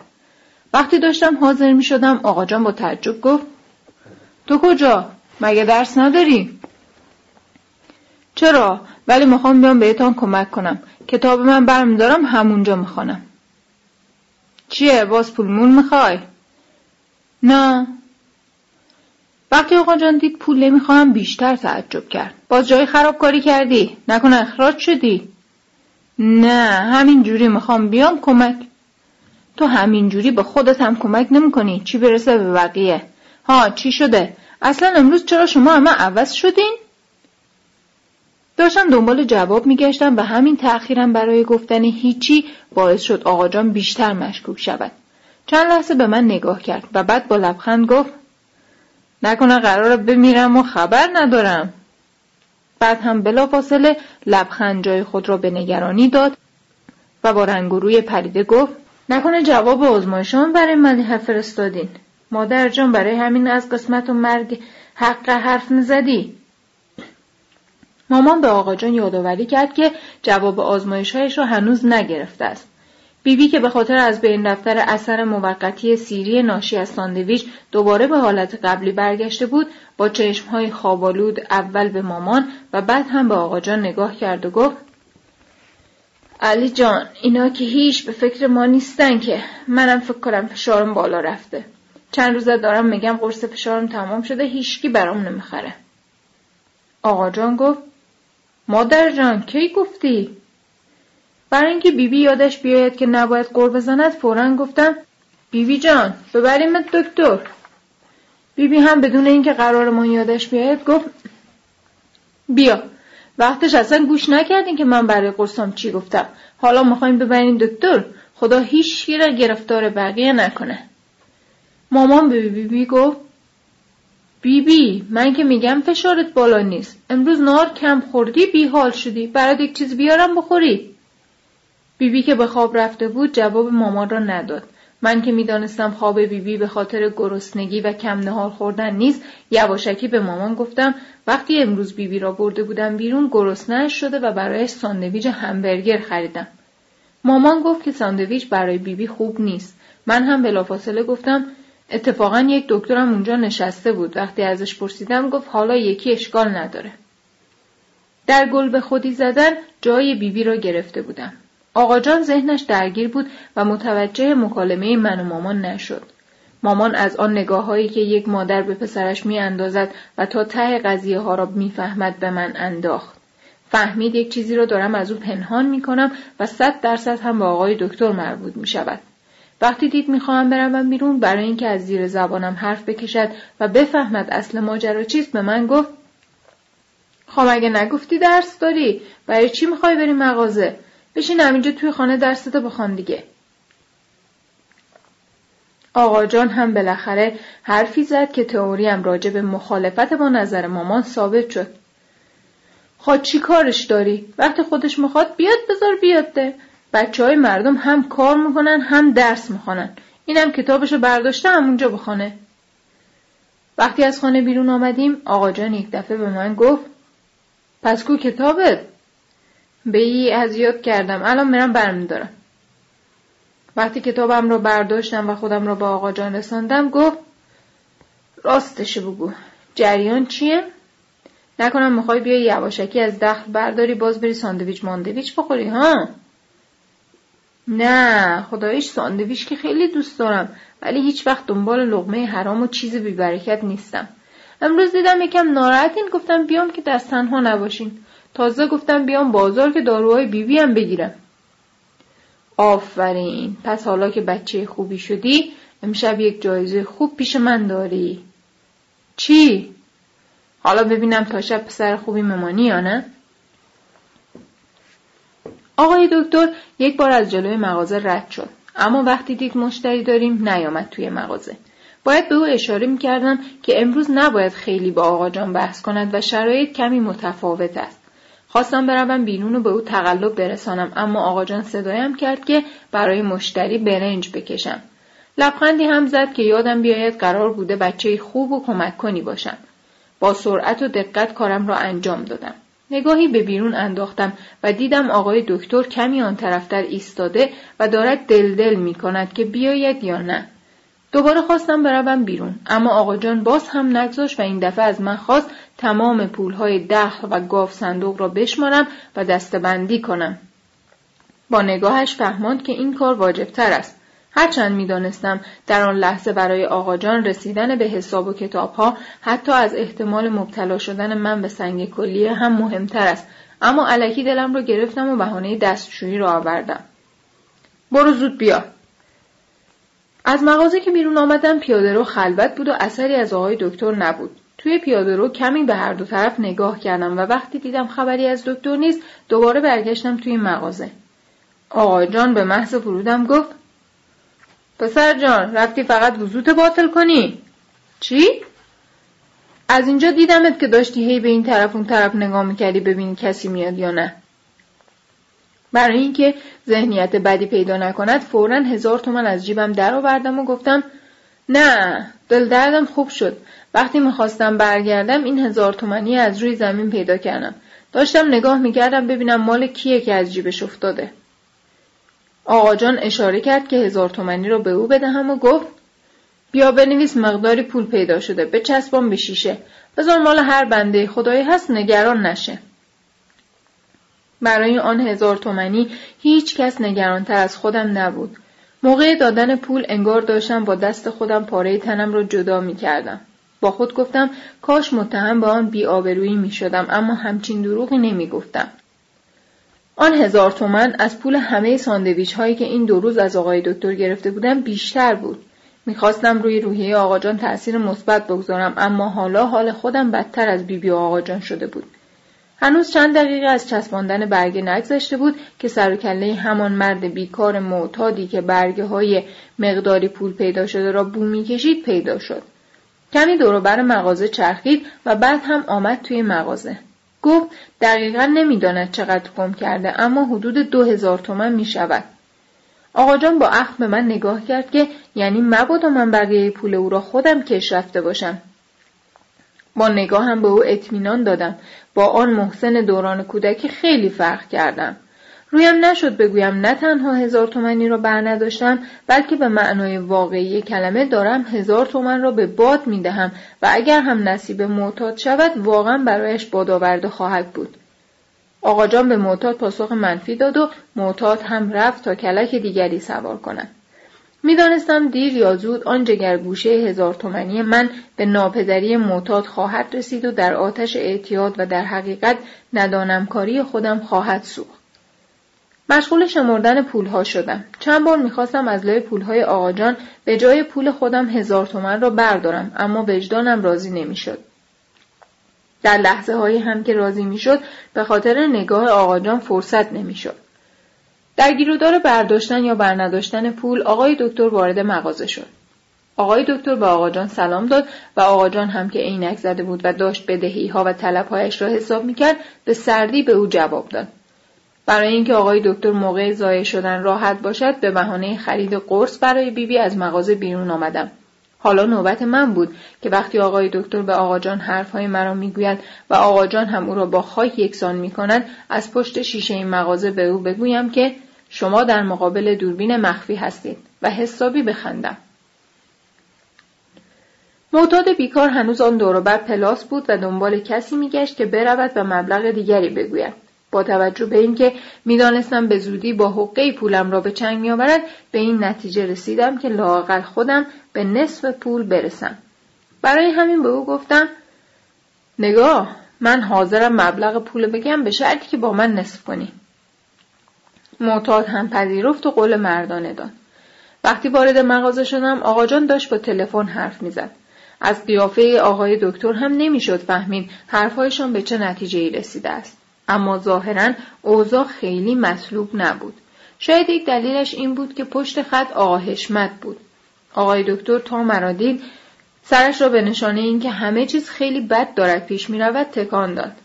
آقا جان گوشی را گذاشت و به من نگاه کرد. در همین لحظه معتاد هم وارد مغازه شد و به آقا جان گفت که تازه یادش آمده هزار تومن گم کرده است. آقا جان پول را از توی کشو درآورد و به معتاد داد. به بهانه اینکه نمی‌خواهم مانع حرف زدن آقا جان و دکتر شوم دوباره از مغازه بیرون آمدن. هرچه به معتاد اصرار کردم پولی به من نداد. خودش را زد به شارلاتانی و گفت اگه زیاد زر بزنی میام تو مغازتان به پدرت میگم چیکار کردی. وقتی دیدم حسین آقا همسایه مغازه ما دارد دعوای ما را تماشا می کند به خاطر ترس از بی رو شدن ترجیح دادم با پولم خداحافظی کنم. با عصبانیت به مغازه برگشتم. حسین آقا هم که می‌خواست با تلفن حرف بزند وارد مغازه شد. جلوی همه از من پرسید چی شد که با اون مرده حرفتان شده بود و ما گفتین نصف پول به تو باید بده؟ گفتم هیچی. آقا جان با تعجب پرسید محسن با کی دعوا می‌کرد؟ حسین آقا گفت همون معتاده که از تو مغازتان درآمد دیگه. قبل از اینکه بیاد تو مغازتان انگار با محسن شیش بودن با هم دست دادن حرف می‌زدن. بعدش نمی‌دونم چی شد که برای پول نمی‌دانم چی با هم یک به دو می‌کردن. محسن جان با اینجور آدما خودت سرشاخ نکن. اگه دیدی دزدی کرده فورا باید با آقات یا این آقا مگفتی گوشش میکشیدن. آقا جان که مرد بازار بود تا حدودی فهمید چه شده اما متاسفانه نمی‌توانست بفهمد واقعا چه شده است. با این حال ترجیح داد جلوی حسین آقا چیزی به من نگوید. بعد از اینکه حسین آقا رفت گفت وقتی میگم آدم شل شکم برای شکمش آخرتشم مفروشه نگو نه. محسن اون جریان جایزه امشب یادته؟ ها. ولی من که دیگه یادم نیست. بعد هم با آقای دکتر نگاه کرد و گفت آقای دکتر شما که غریبه نیستی. این یک نفسوکیه که نمی‌دانم به کی رفتا برای خوردن ساندویچ و اینجور چیزا هر کاری بگی از دستش برمیاد. مترسم وقتی پیر شدم و به اختیار خودم نبودم کلیم در بیاره ببر بفروش خرج شکم واموندش کنه. آقای دکتر هم به فکر این بود که در این دو روز از او اخخازی شده و هم به این جمله آقا جان فکر می‌کرد که گفته بود شما که غریبه نیستی. سعی کرد آقا جان را آرام کند و گفت به هر حال هنوز بچه بزرگ که بشه درست میشه. آقا جان هم با عصبانیت گفت کجا بچه؟ سن خره داره باز از این کارا می‌کنه. بعد هم رو به من کرد و گفت از این آقای دکتر یاد بگیر که هم درس میخوانده هم روی پای خودش بزرگ شده. الانم همه ازش تعریف می‌کنن. آقای دکتر دیگر سر از پا نمیشناخت. اما نمی‌دانست برای قرار گرفتن در این موقعیت من قربانی شدم. اگر از همون اول به آقا جان می‌گفتم دلیلم برای نگاه کردن به اطراف این بوده که می‌خواستم آقای دکتر را ببینم و به او تقلب برسانم اگر آقا جان می‌فهمید من و آقای دکتر قبلا همدیگر را دیده ایم و حتی مادرش را هم با او بردم ساندویچی و دو تا ساندویچ از آن آقای محترم اخخازی کرده است و از همه اینها بدتر اگر می‌فهمید هزار تومنی که او با مشقت جان کنده و به من داده را اینطور به باد دادم مرا نمیبخشید. اما او را هم با من به یک گاری میبست. من فقط یک اشتباه کردم و اینکه با همه این فداکاری ها چرا با یک معتاد توانی کردم تا هم سر خودم و هم سر آقا جان کلاه بگذارم و با یک حق بازی ابلهانه باعث شوم پولمان را دو دستی در طبق اخلاص بگذاریم و با آن شیاد اهدا کنیم. آقا جان که زبانش برای درد دل کردن از من گرم شده بود ادامه داد. تو و باید از آقای دکتر یاد بگیرین. همتان هی گفتین زمین تبر بفروش بفروش. حالا بیا ببین این آقای دکتر که حتی تبر ما رو ندیده چطوری ازش تعریف می‌کنه؟ آقای دکتر دیگر سر از پا نمی اما برای اینکه آقا جان جلوی او مرا دیگر تخریب نکند موضوع را دوباره به سمت ازدواج و مراحل بعدی کار کشاند. آقا جان گفت والا من که حرفی ندارم ولی این هاش خانم ما چون خیلی روی ملیحه حساسه یک کم مخالفه. حالا خودم باش حرف می‌زنم ببینم چی میشه. توکل به خدا هر چی که خیره. وقتی از مغازه برمیگشتیم آقا جان اصلا با من حرف نمی‌زد. برای اینکه او را به حرف بیاورم بدون اینکه اسمی از نقش آقای دکتر بیاورم ماجرای پول را صادقانه برایش گفتم. اما باز هم عکس نشان نداد. عاقبت سرم را پایین انداختم و سوالی پرسیدم که می‌دانستم هر مردی را به حرف زدن میآورد. آجان عاشق شدن چیز خوبیه یا چیز بدیه؟ آقا جان بالاخره سکوت را شکست و گفت ببین پسر جان درسته که مجردی خوبیایی داره که متحلی نداره ولی متحلی هم عیبایی داره که مجردی نداره. تازه آدمیزاد هر چی می‌کشه از همین عشق و عاشقیه. خواه آدم عاقل عاشق میشه. آقای دکتر که به ملیحه عاشق شده که. خب من گفتم عاقله. حالا چی شده اینا رو می‌پرسی؟ یک وقت با این سنت خر نشده باشی. خب شما گفتین الان سن خره دارم سن خر با سن خریت فرق می‌کنه. کو به چشمای من نگاه کن. در حالی که به چشمهای آقا جان نگاه می‌کردم برای اینکه شک نکند عاشق شدم فورا قیافه سغراباجی را بدون دندانهای مصنوعیش تصور کردم و محض محکم کاری گفتم آقا جان من که تا سی سالگی عاشق نمیشم ولی چون شما می‌گفتین از آقای دکتر درس خواندنی یاد بگیرم ترسیدم یک وقت این چیزا رو ازش یاد بگیرم. تو یکی اگه عاشق بشی مثل دایی اکبرت میشی رویم نشد بگویم. تازه از وقتی کلاس چهارم ابتدایی بودم عاشق دریا خواهر یکی از همکلاسی هایم شده بودم.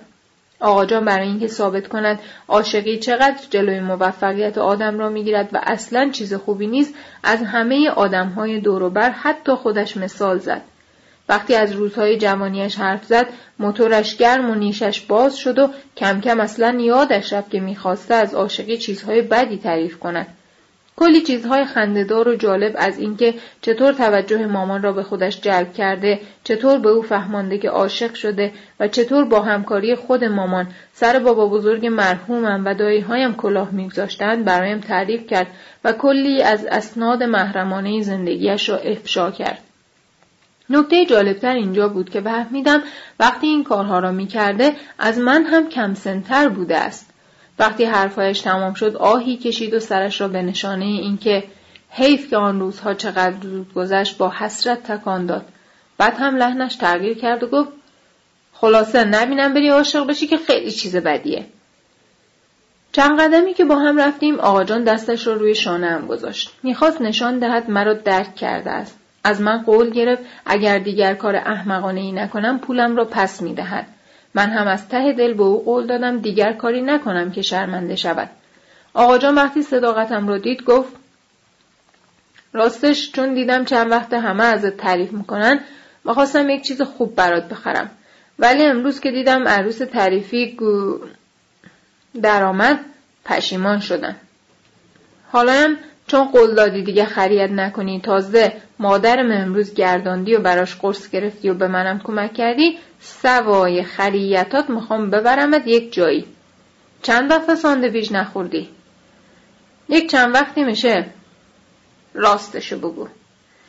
خدایش خیلی وقته که پول به ساندویچ ندادم پس یک جایی میبرمت که از ساندویچی هم بهتر باشه. مریم کبابی. به شرط اینکه تا دانشگاه قبول نشدی همون غذای خانه رو بخوری و از این آشغالا نخوری. برای خودت میگم. باشه؟ به جای باشه به طور مبهمی گفتم آشه. تا بعدا اگر رفتم ساندویچی دروغگو از آب در نیایم. وقتی رسیدیم جلوی کبابی من با خوشحالی گفتم من شیشلیک می‌خورم. آقا جان از همون بیرون مغازه نگاهی به قیمت ها انداخت و گفت معلومه گوشتش کهنهه بریم یک جای دیگه برای اینکه تا مقصد بعدی خسته نشویم آقا جان یک بار دیگر رفت روی منبر و به خاطر قیمت شیشلیک چیزهایی از مذرات خوردن گوشت و بیماری های مشترک انسان و دام و زیاد شدن خوی حیوانی تعریف کرد تا علاوه بر عاشقی شیشلیک هم از یادم برود. آدم باید شام سبک بخوره. شیشلیک سنگینه. دای اکبر زندایی که چند وقت پیش با هم شام رفتن شیشلیک خوردن که. گفتم آدم. نمی‌دانم چطور شد که از همان ساندویچی که این دو روز رفته بودم سر درآوردیم. وقتی دیدم می‌خواهد مرا به همان جا ببرد برای اینکه مبادا توسط آقای ساندویچ فروش جریان ساندویچ خوردن من و بیبی و آقای دکتر لو برود یک دفعه بهانه آوردم که سیرم و نمی‌خورم. حتی در تایید نظر آقاجان گفتم که بهتر است آدم شام سبک مثل نان و پنیر بخورد و این هایی که معلوم نیست از معده و روده گوسفند یا خوک تهیه شدن اصلا خوب نیستند آقا جان بیشتر از اینکه از حرفهایم خوشش بیاید از تأثیر حرفهای خودش خوشش آمد. باز هم دستی به پشتم زد و گفت نه معلومه که دیگه بزرگ شدی. پس بی خود نیست که همه ازت تعریف می‌کنن.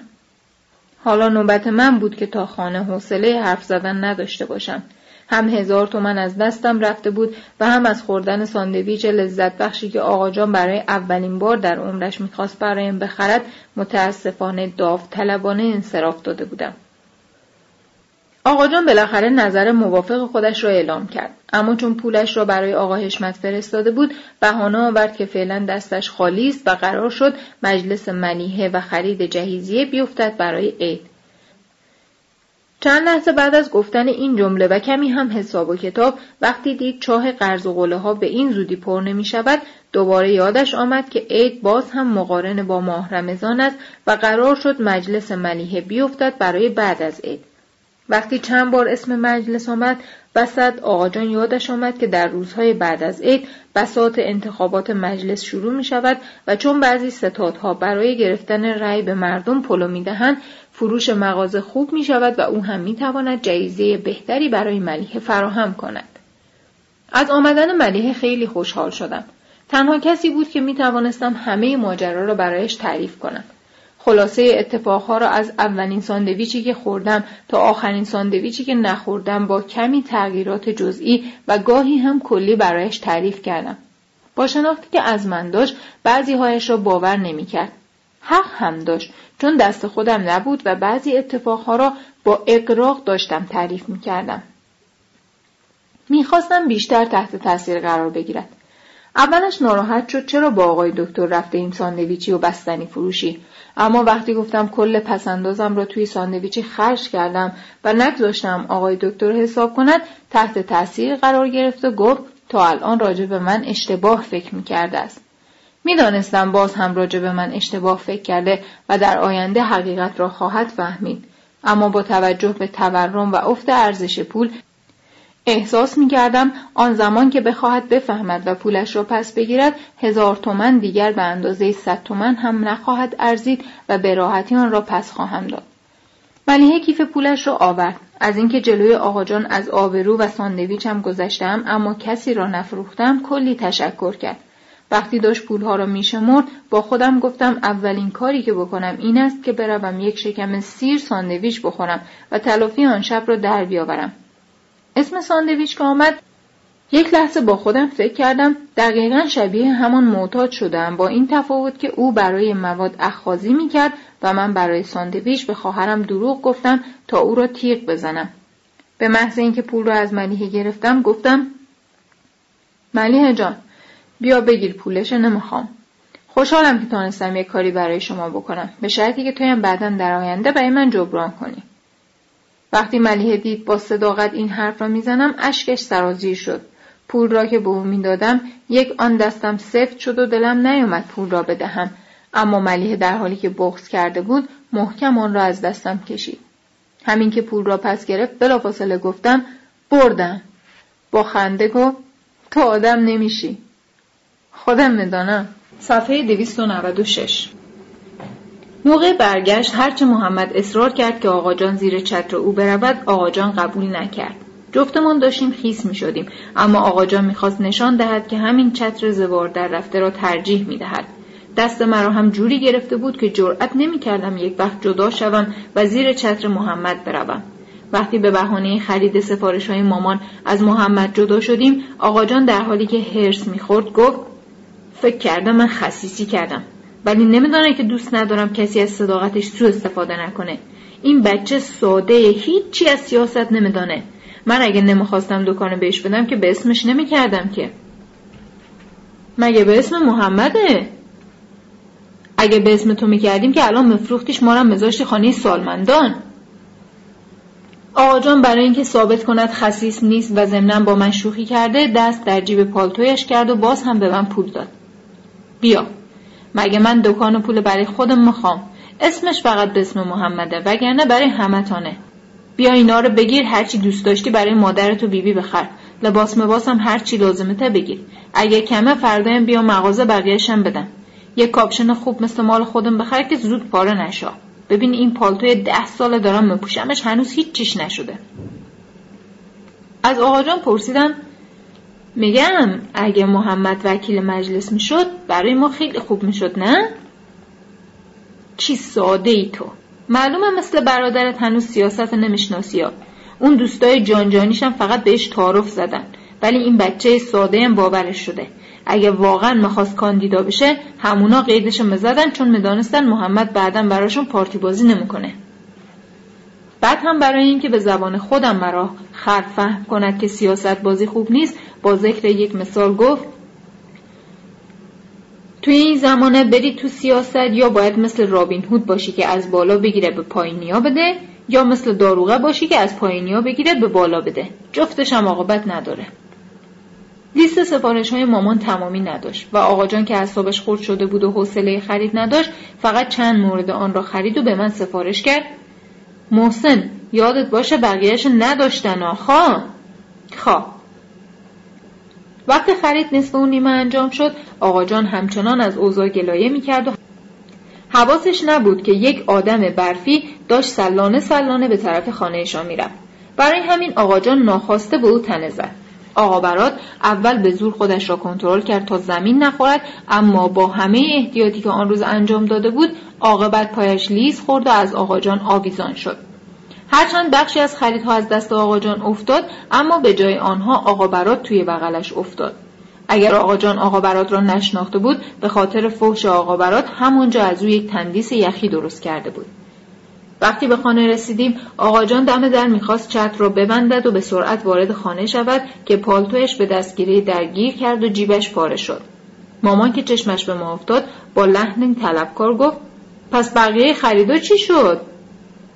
آقا جان چند لحظه به من و مامان نگاه کرد و در حالی که دیگر طاقتش را از دست داده بود به سیم آخر زد و گفت ای من بمیرم که هم خودم راحت هم شما. هرچی پول مول داشتم که دادم به پسرات. آدم یک دانه دختر داشته باشه صد تا پسر نداشته باشه.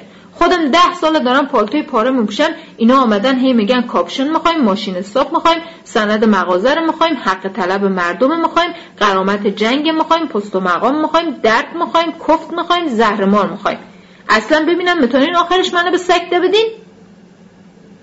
وقتی به سعید پول دادم کلی تشکر کرد و گفت قول میدی به کسی نگی؟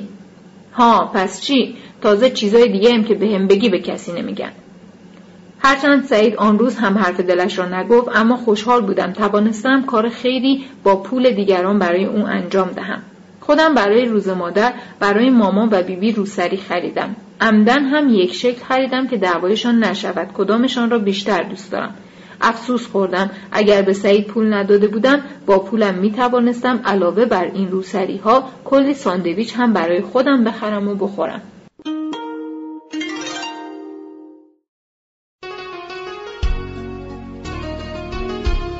فصل شانزدهم نامزدی.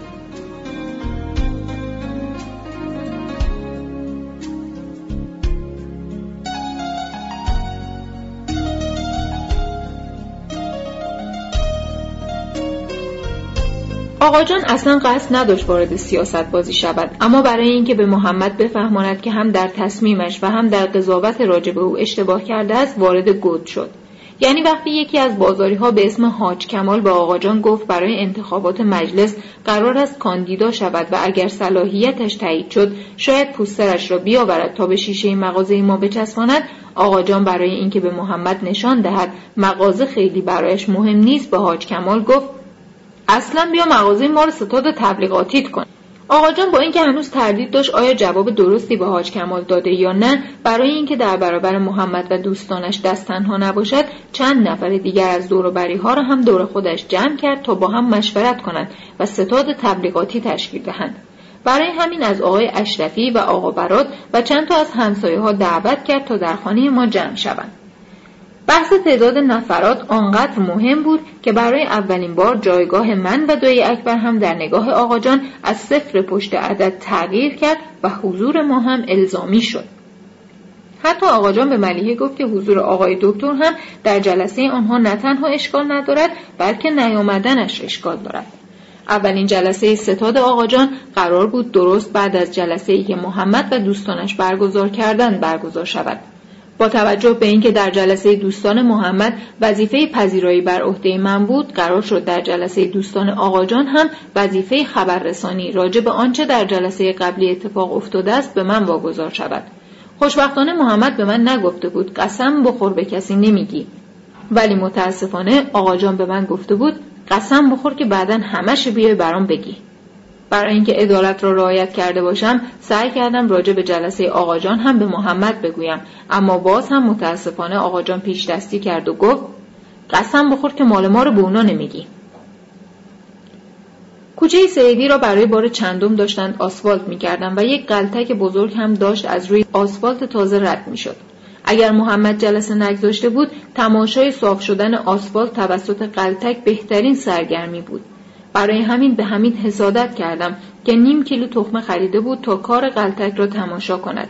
مطمئن بودم چون آسفالتش تازه است چند ماه بعد باز به بهانه چیزی دوباره آن را می‌کنند و انشاالله دفعه بعد شاید بتوانم بروم تماشا. محمد وظیفه پذیرایی از دوستانش را به من محول کرده بود. مریم در ستاد پشتیبانی توی آشپزخانه مشغول بود و قرار بود گهگداری هم پیش مهمانهای خانم بنشیند. محسا خوابیده بود و احسان را هم پیش او توی اتاق گذاشته بودند. من و مریم باید گهگاهی با آنها سر می‌زدیم.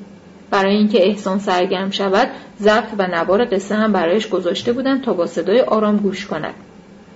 مهمان های محمد که آمدن اکثرشان را نمی شناختم جز آقای کریمی نژاد و خانمش و یکی از دوستان محمد که در سرما و گرما اوورکوت آمریکایی می پوشید. آقای کریمی نژاد همان اول جلسه گفت می‌خواهد از نامزدی انصراف دهد و توی خانهشان به این نتیجه رسیده که همسرش گزینه اسلحتری است و حتی شاید وقت رأی آوردنش هم بیشتر باشد. خانم کریمی نژاد در حالی که با تواضعی کاذب لبخند می‌زد و سعی می‌کرد نشان دهد که غافلگیر شده گفت خدا شاهده من خبر نداشتم همچین تصمیمی داشته. آقای کریمی نژاد بدون اینکه از بقیه نظر بپرسد مثل صحنه خواستگاری فیلم های خارجی از همسرش پرسید حالا شما یک لطفی می‌کنی این مسئولیت سنگین قبول کنی؟ خانم کریمی نژاد در حالی که مثل تازه عروس ها سرش را پایین انداخته بود بدون اینکه منتظر تکرار سوال و اصرار بیشتری باشد فورا گفت خواه وقتی به آدم تکلیف میشه هر چی سختم باشه باید قبول کنه دیگه به شرط اینکه منو کمک کنی. خانم کریمی نژاد که می‌گفت قافلگیر شده و آمادگیش را نداشته و کاشکی شوهرش به او قبلا می‌گفت از توی کیفش یک یادداشت درآورد که توی آن زندگی نامه سیاسی اجتماعیش را نوشته بود و برای بقیه هم خواند تا اگر کسی نظری دارد آن را اصلاح کند. من داشتم به همه چای تعارف می‌کردم و محمد که نمی‌خواست راجع به اعلام نامزدی خانم کریمی نژاد نظر سریحی بدهد برای منحرف کردن ماجرا مرا به دوستانش معرفی کرد و گفت این آقا محسن که معلومه تا به حال به کسی چای تعارف نکرده و نصفش تو سینی ریخته برادرمه.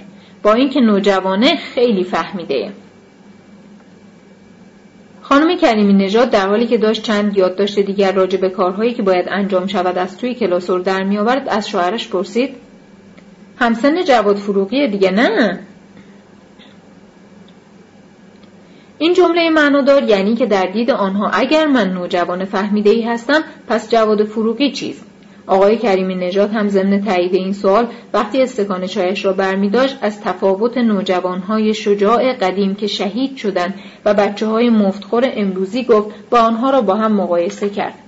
چون احساس کردم حرفهای معنادار آن دو تنه به من بود وقتی داشتم چای تعارف می کردم خواستم برای تلافی سینه چای را جوری بگیرم که آقای کریمی نژاد تا آخر عمر از نعمت بچه و خانم کریمی نژاد هم از نعمت همسر محروم شود. با حرفهای آقای کریمی نژاد بحث به این سمت رفت که کاشکی آنها هم سعادت این را داشتند که مثل همان نوجوانها شهید می شدند چون این زندگی هیچ ارزشی ندارد. مثال های متعددی هم از اینکه دنیا دوستی از نشانه های ضعف ایمان است زدن و همه گلایه داشتند که اتفاقا این مورد جدیدن چقدر زیاد شده. آقای کریمی نژاد گفت شاید باور نکنین ولی من و خانومم از چند سال پیش نامه نوشتیم. آدم باید جوری زندگی کنه که از هر لحظه برای خداحافظی با این دنیای فانی آمادگی داشته باشه. این جمله با احسنت احسنت بقیه مواجه شد. رویم نشد من هم بگویم که چند ماه قبل یک نامه نوشتم. همه درباره بیارزش بودن این دنیا و تنفر از زالوهایی که دو دستی به زندگی و پست و مقام و لذایز پست دنیوی چسبیدند حرف می‌زدند و خانم کریمی نژاد بلند شد از توی کیفش وصیت نامش را در بیاورد تا با خواندن آن بقیه را بیشتر تحت تاثیر قرار دهد. یک دفعه احساس کردیم خانه دارد میلرزد. آقای کریم نژاد چای خوردنش را نصف کار رها کرد و داد زد زلزله! خانم کریمی نژاد که در جستجوی نامه ایستاده بود در حالی که جیغ می‌کشید زودتر از بقیه به طرف در دوید تا خودش را نجات دهد و ناخواسته پای دو سه نفر را هم لگت کرد. پشت سر او بقیه کسانی که دل از زندگی بریده بودند با رنگهای پریده فریاد زنان به طرف در دویدند. محمد می‌خواست اسایش را بردارد اما با تنهی که آقای کریمی به او زد به زمین افتاد. با اینکه من از همه به در نزدیکتر بودم اما به خاطر حجوم ناگهانی جمعیت از همه عقبتر افتادم. محمد از جای خودش بلند شد و به جای اینکه برود بیرون رفت توی اتاق کناری تا احسان و مریم را دریابد. تنها کسی که آرامش خود را حفظ کرده بود مریم بود که داشت از شیرینی هایی که خریده بودم می‌خورد و با تعجب به ما نگاه می‌کرد. وقتی دیدم محمد و مریم نترسیدن دلم قرص شد و به جای اینکه بروم بیرون رفتم پیش احسان و محمد. احسان اصلا نترسیده بود و داشت از پنجره به خیابان نگاه می‌کرد. وقتی محمد رفت تا او را بغل کند خندید. از من هم خواست به بیرون نگاه کنم. حرکت ماشین قلتک شهرداری باعث شده بود خانه بلرزد. با اینکه حالا همه تقریبا فهمیده بودند علت لرزش خانه در اصل چه بوده اما خانم کریمی نژاد گفت به نظر من که زلزله بود. حالا فوقش با قلتک همزمان شده. آقای کریمی نژاد نظرش این بود که حرکت قلتک بوده است اما با یک نگاه معنادار خانومش نظرش را عوض کرد. خانم کریمی نژاد گفت با اینکه هیچ کدوم ما نترسیدیم ولی خواندن نماز آیات واجبه. بعد هم خاطر نشان کرد که همین مسئله نشان می دهد زندگی به تار مویی بسته است و انسان باید هر لحظه برای خداحافظی از این دنیای بیارزش آماده باشد. از خودش هم مثال زد که حتی اگر همان شب بگویند موقع خداحافظی از دنیاست با وجدانی آسوده و خیالی راحت از همه چیز دست خواهد کشید. اما تنها حسرت او این است که اگر امکانش باشد به او اجازه بدهند هفت بار مراسم حج واجب را به جا بیاورد. قبل از اینکه بقیه اعضا چیزی بگویند به خاطر رد شدن دوباره قلتک و لرزش نسبی خانه مجددا همه با اضطراب به هم نگاه کردند. با رفتن قلتک به اتمام پس لرزه های آن جلسه به روال خود برگشت. یکی از حاضران در جلسه گفت که آنها برای انتخابات باید روی شعارهای ارزشی و توجه به عدالت سرمایه گذاری کنند. دوست محمد که اوورکوت آمریکایی می پوشید بعد از اینکه چند مورد از جنایت آمریکا را شمرد گفت به نظرم اولویت ما باید شعار مرگ بر آمریکا باشه. و به محض موافقت جمع با این پیشنهاد یک دفعه از جای خودش بلند شد و با صدای بلند و مشتهای گره کرده شعار مرگ بر آمریکا داد و بقیه هم تکرار کردند. یکی دیگر از دوستان محمد با گلایه گفت چرا کار به جای رسیده که جدیدن بعضی جوانا شلوالی و لباس آستین کوتاه و کفش سفید میپوشن چرا بعضی زنان مانتو با روسری رنگی میپوشن چرا مردم اون نوارای آنچنانی گوش می‌کنن؟ چرا سینما قدس فیلم مشکلدار عروس نشان بده؟ تازه اوضاع انقدر بد شده که بعضی اتوبوس های بجنود مشد تو روز روشن توی راه نوار ترانه می‌ذارن. خانم کریم نجات گفت من بودم می‌رفتم به راننده تذکر می‌دادم و اگه اعتنا نمی‌کرد توی پلیس راه اتوبوس میخواباندم. مسافرایم اعتراض می‌کردم برام مهم نبود. چون داشتم به تکلیفم عمل می‌کردم. این مثال زدم که بدانین هر جا احساس کنم لازمه قاطعا برخلاف احسنت گفتنهای بقیه محمد با بعضی از نظرهای جمع موافق نبود اما تعداد آنهایی که با آن نظرها موافق بودند بیشتر بود. راجع به چیزهای دیگری مثل چپ و راست هم حرف زدند که من خیلی سر در نمی آوردم اما فقط می شنیدم که محمد به عنوان اعتراض همان چیزهایی را که آقا جان در مغازه به او می‌گفت به دوستانش می‌گوید. البته دوستانش هم همان حرفهایی را که خود او به آقا جان می‌گفت تحویلش می‌دادند در گیرودار جلسه یک دفعه از توی اتاق احسان صدای آهنگ کفتر کاکل به سر درآمد. البته هنوز خواندن ترانه آن شروع نشده بود. اولین کسی که به صدای آن عکس نشان داد همان آقایی بود که به راننده اتوبوس تذکر داده بود. نیشش باز شده بود و ناخواسته پایش را با ریتم ترانه تکان می‌داد. البته بلافاصله خودش را جمع و جور کرد. فورا به طرف اتاق احسان دویدم تا ضبط را خاموش کنم. محمد هم آمد. احسان با لبخند به پدرش نگاه کرد و دستش را به علامت نانایی کردن در هوا تکان داد. محمد با عصبانیت نوار را درآورد. خواستم نوار را به بهانه اینکه آن را توی سطل آشغال خواهم انداخت از او بگیرم.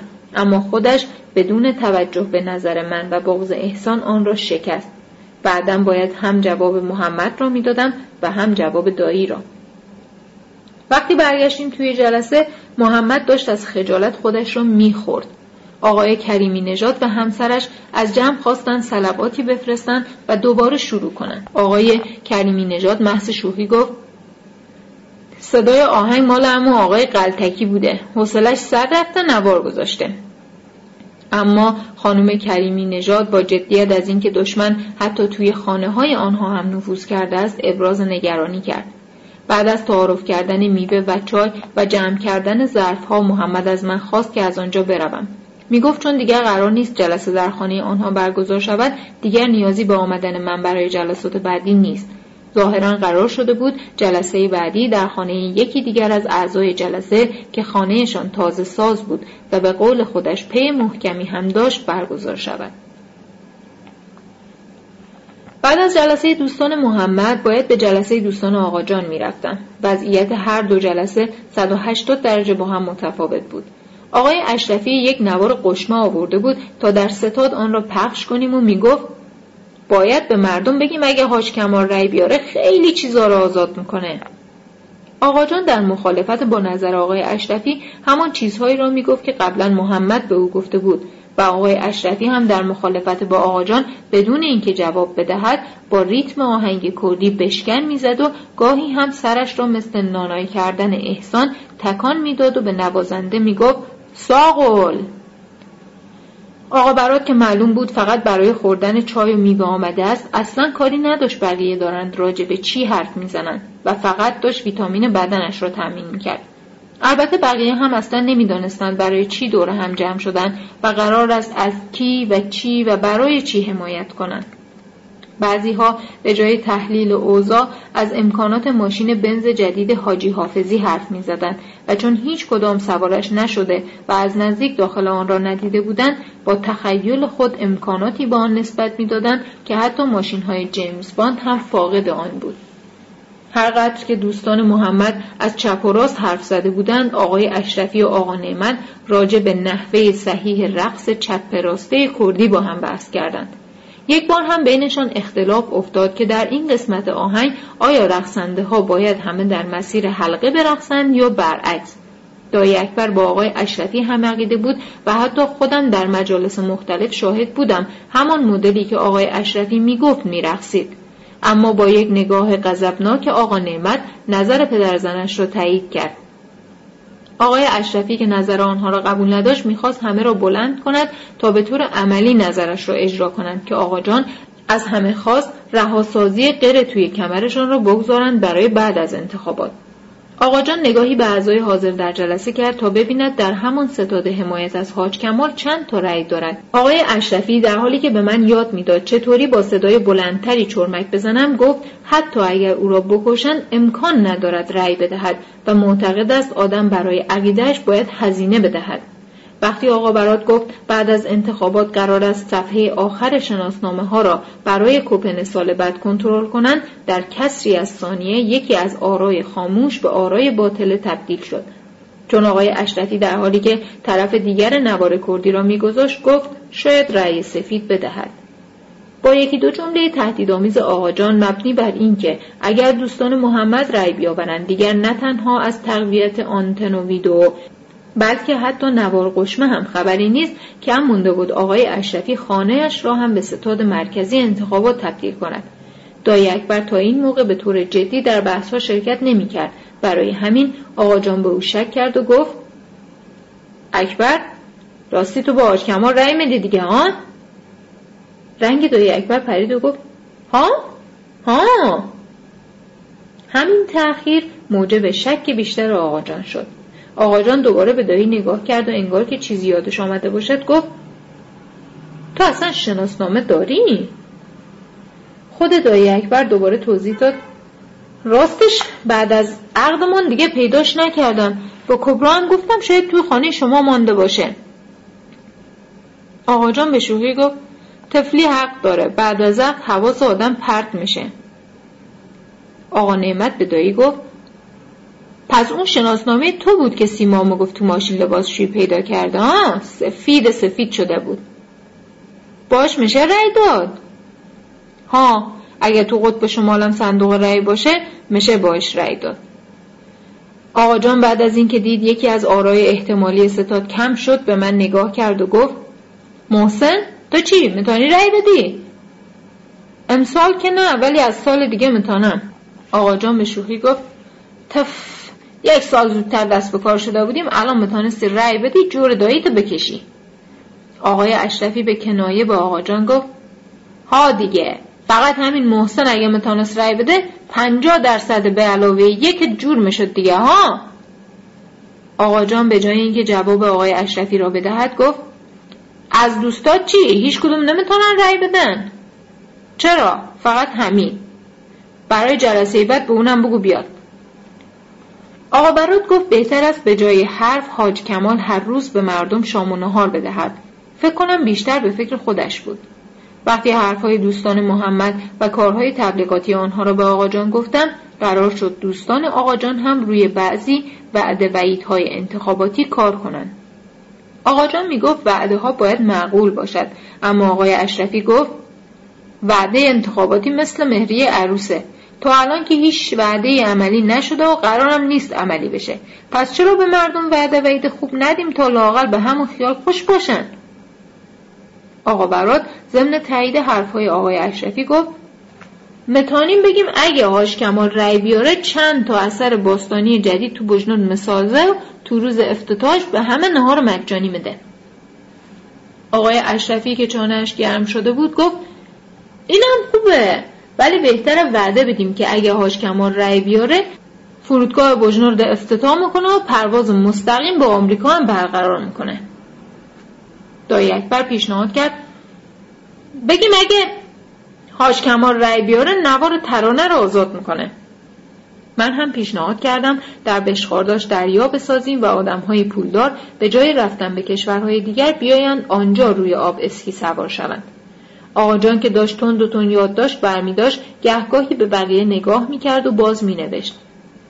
آقای اشرفی شمرده شمرده حرف می‌زد تا آقا جان بتواند همه حرفهایش را بنویسد و چیزی از قلم نیفتد. وقتی به یادداشت‌های آقا جان نگاه کردم دیدم دارد به جای چیزهایی که بقیه می‌گویند حساب چیزهایی را که برای جلسه خریده می نویسد تا بعدا همهاش را از حاج کمال پس بگیرد. آقا جان بعد از چند لحظه سکوت گفت که حاج کمال ممکن است رأی بعضی بازاری ها و مردم عادی را بتواند بگیرد. اما برخلاف دوستان محمد شاید نتواند آرای برخی خانواده های شهدا را به دست بیاورد و برای آن هم باید فکری کرد. آقای اشرفی در حالی که طرف دیگر نوار را میگذاشت گفت یک چیز میگم ولی خب بین خودمان باشه. من میگم برای اینکه از این نظرم از اون عقب نیفتیم با حاج کمال بگیم یکم راجع به جبهه از خودش خاطره درست کنه. ولی خب به شرطی که تمام افراد توی خاطرش جز شهیدا باشن تا دروغ بودنش در نشه. مثلا بگه یک روز با شهید فلانی و شهید فلانی و شهید فلانی توی سنگن نشسته بودیم که فلان شد. فقط باید یادش باشه از آدم زنده خاطره تعریف نکنه. همه هاج و واج با آقای اشرفی نگاه کردند هنوز حرف آقای اشرفی تمام نشده بود و می‌خواست مثالهای دیگری هم بزند که به خاطر واکنش منفی همه مجبور شد حرف خود را قطع کنند. وقتی خبر تازی کردم که دوستان محمد برنامه ریزی می تا آرای طبقه محروم را هم جذب کنند آقا برات بعد از اینکه میوه خوردنش به دلیل تمام شدن میوه ها تمام شد گفت من میگم مایم برای رأی پولدارا بریم پوستر حاج کماله روی ماشین آقای اشرفی بزنیم و بریم تو کوی معلم و فردوسی و امیریه چرخ بزنیم. توی محله های فقیر نشینم اکبر روی وانت علی آقا. پوستر بچسبانه بره با همون وانت بچرخه. بعدم به بهانه اینکه وانت پنچل شده ماشین چند روز همونجا رها کنه. خیالشم راحت که هیچ او وانت نمی‌بره.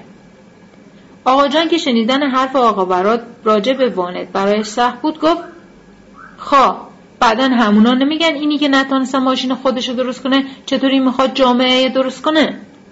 رأی مامان و بیبی بی برای آقا جان مثل غذایای ناموسی شده بود. مامان نمی‌دانست طرف شوهرش را بگیرد یا پسرش را. یک روز محمد او را توجیه می‌کرد و یک روز هم آقا جان محترمانه به تبلیغات محمد پاتک می‌زد.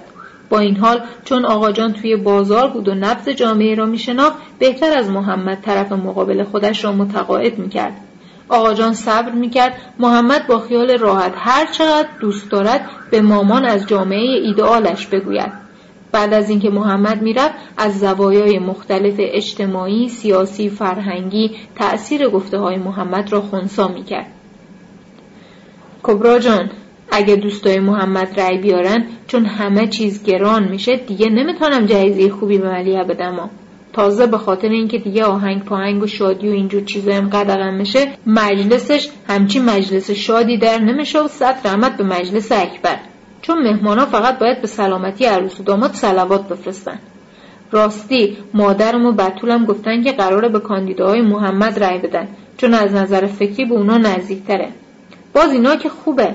اگه با آمریکا جنگ بشه داماد دکترت باید بره جبهه ماشاءالله چون قد و قامتش بلنده احتمال اینکه بالاخره تیر و ترکش به یک جایش بگیره زیاده وقتی محمد زیر پای بیبی می نشست و با او از اهمیت انتخابات حرف می‌زد تا به قول خودش او را روشن کند آقا جان چیزی نمی گفت و حتی با محمد مخالفت هم نمی کرد. می‌دانست اگر قرار باشد برای خونسا کردن تأثیر تبلیغات محمد بر روی بیبی تلاش کند باید هر روز انرژیش را بگذارد و وقتش حسابی گرفته می شود.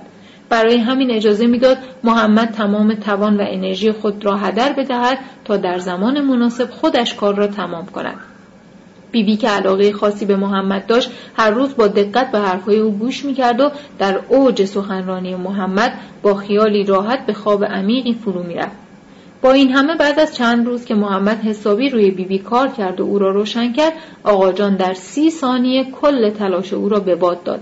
یعنی در آخرین روزهای قبل از انتخابات در تایید حرفهای محمد عمدن چیزی به بیبی گفت تا او را روشنتر کند. مادر جان خدایشونی که محمد میگه بهش رأی بدی حرف نداره. خودم هم می‌خوام بهش رأی بدم. قول داده چند تا خانه سالمندان تو بجنورد را بندازه. فقط حیف که اگر رأی بیاره قرار مستمری بازنشسته ها رو قطع کنه و پس هم برداره. برای چی برداره؟ شاید برای جنگ لازم بشه. بایی مگه قرار باز جنگ بشه. ها دیگه این رفیقای محمد گفتن اگر رأی بیارن یک جنگ با آمریکا را مندازن آقا جان برای اینکه مادرش رو بیشتر تحت تاثیر قرار دهد گفت مادر جان جنگ شد من حلال کن این دفعه نمی‌ذارم محمد بره. خودم میرم جبهه. شایدم شهید بشم. بیبی نگاه حزنالودی با آقا جان انداخت و با بغض گفت علی جان جبهه رفتنته که خودت میدانی ولی مگه من چقدر حقوق می‌گیرم که همونم بخوان از من بگیرن؟ صفحه 311 وقتی آقا جان شنید حاج کمال رد صلاحیت شده است ناراحت شد. اما وقتی فهمید محمد هم با دوستانش حرفش شده و دیگر به جلساتشان نمی رود کمی آرام گرفت. حمایت از حاج کمال فقط در مخالفت با محمد بود وگرنه آقا جان کاری با حاج کمال نداشت. محمد هم به این نتیجه رسیده بود بعضی از دوستانش برخلاف ادعایشان رفتار می‌کنند. حالا علاوه بر جامعه و آقاجان از دست دوستهای خودش هم ناراحت بود. با اینکه از آنها فاصله گرفت و می‌خواست در روز انتخابات به کاندیدای دیگری رأی بدهد اما روابطش با آقاجان هم خیلی ترمیم نشد. هر دو هنوز فکر می‌کردند طرز تفکر خودشان درستتر است. دیگر ارادتی به کاندیدای قبلی خود نداشتند اما در هر موقعیتی که همدیگر را می‌دیدند با هم بحثشان می‌شد. برای همین با میانجیگری مامان قرار شد دیگر هر گونه صحبت سیاسی در خانه ما و بالاخص در حضور محمد و آقاجان ممنوع شود. بعد از رد صلاحیت حاج کمال و تعطیلی جلسات استادش آقا برات، آقای اشرفی، آقا نعمت و یکی دو نفر دیگر که توسط آقای اشرفی از آن جمع دستچین شده بودند جلسات ستاد را با تغییر کاربری به جلسات فیلم دیدن تبدیل کردند و نه تنها من بلکه آقا جان و حتی دایی اکبر را هم توی جمعشان راه نمی‌دادند. هر از گاهی که خانه یکی از آنها خالی می‌شد دور هم جمع می شدن تا فیلم نگاه کنند. فیلم ها را حمید برایشان می برد و آنها هم کرایهاش را دنگی حساب می کردن. چند روز قبل از انتخابات حمید در حالی که توی لباسش چند فیلم پنهان کرده بود توسط مراد کمیته دستگیر شد بعد از آن تا چند روز حمید را ندیدم بچه های کوچه می‌گفتند حمید بعد از آن جریان دیگر آدم شده و حتی با مراد مسجد هم می رود. البته با اینکه با مراد مسجد می‌رفت باز هم یواشکی برای ستاد فیلم بین ها فیلم می برد. چند وقت بعد از متحول شدن حمید کمیته ریخت توی خانه آقای اشرفی و ویدئو و فیلمهایش را هم بردن. آقای اشرفی بعد از کلی تعهد دادن و جریمه شدن از بقیه دوستان فیلم بین خواست لاقل جریمه صادر شده را هم با هم دنگی حساب کنند اما دیگر از آقا برات و آقا نعمت خبری نشد نمی‌دانم. آقای اشرفی خودش به این نتیجه رسید که هیچی همان شبکه یک خودمان نمی شود یا به این نتیجه رسانده شده بود. اما هرچه بود سنبه آنقدر پرزور بود که دستگاه تقویت آنتن خود را هم باز کرد. بهانهاش هم این بود که چون شوروی تجزیه شده است و جمهوری هایش اعلام استقلال کردند ترکمنستان دیگر فیلم های مسکو را پخش نخواهد کرد و 24 ساعت اسب و دوتار نشان خواهد داد. تا روز انتخابات آقای اشرفی که به خاطر ویدئو و بقیه اتفاقها خیلی ناراحت بود می‌گفت عمرن اگر برود رأی بدهد. عصر روز انتخابات به سفارش منیژه خانم برایشان نان گرفتم. وقتی آقای اشرفی در را باز کرد باز هم می‌گفت رأی نداده و دیگر هیچ وقت هم رأی نخواهد داد. اما موقعی که نان را به او می‌دادم دیدم نوک انگشتش جوهری است. آقا جان وقتی فهمید کاندیدای قبلی مد نظر محمد در انتخابات اول شده اما از در عقب صندلی جلو و تعداد آرا حتی از تعداد مهمانهای عروسی دای اکبر کمتر بوده است نیشش باز شد و با لبخند گفت محسن راستی پولمون لازم نداری؟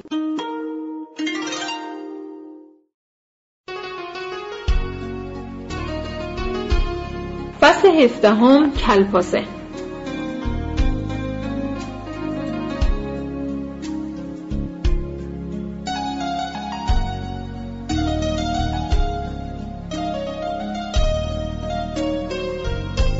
می‌خواستم برای عروسی ملیحه چنان تیپی بزنم که همه دخترها با خود بگویند چه اشتباهی می‌کردیم که تا الان محسن را آدم حساب نمی‌کردیم.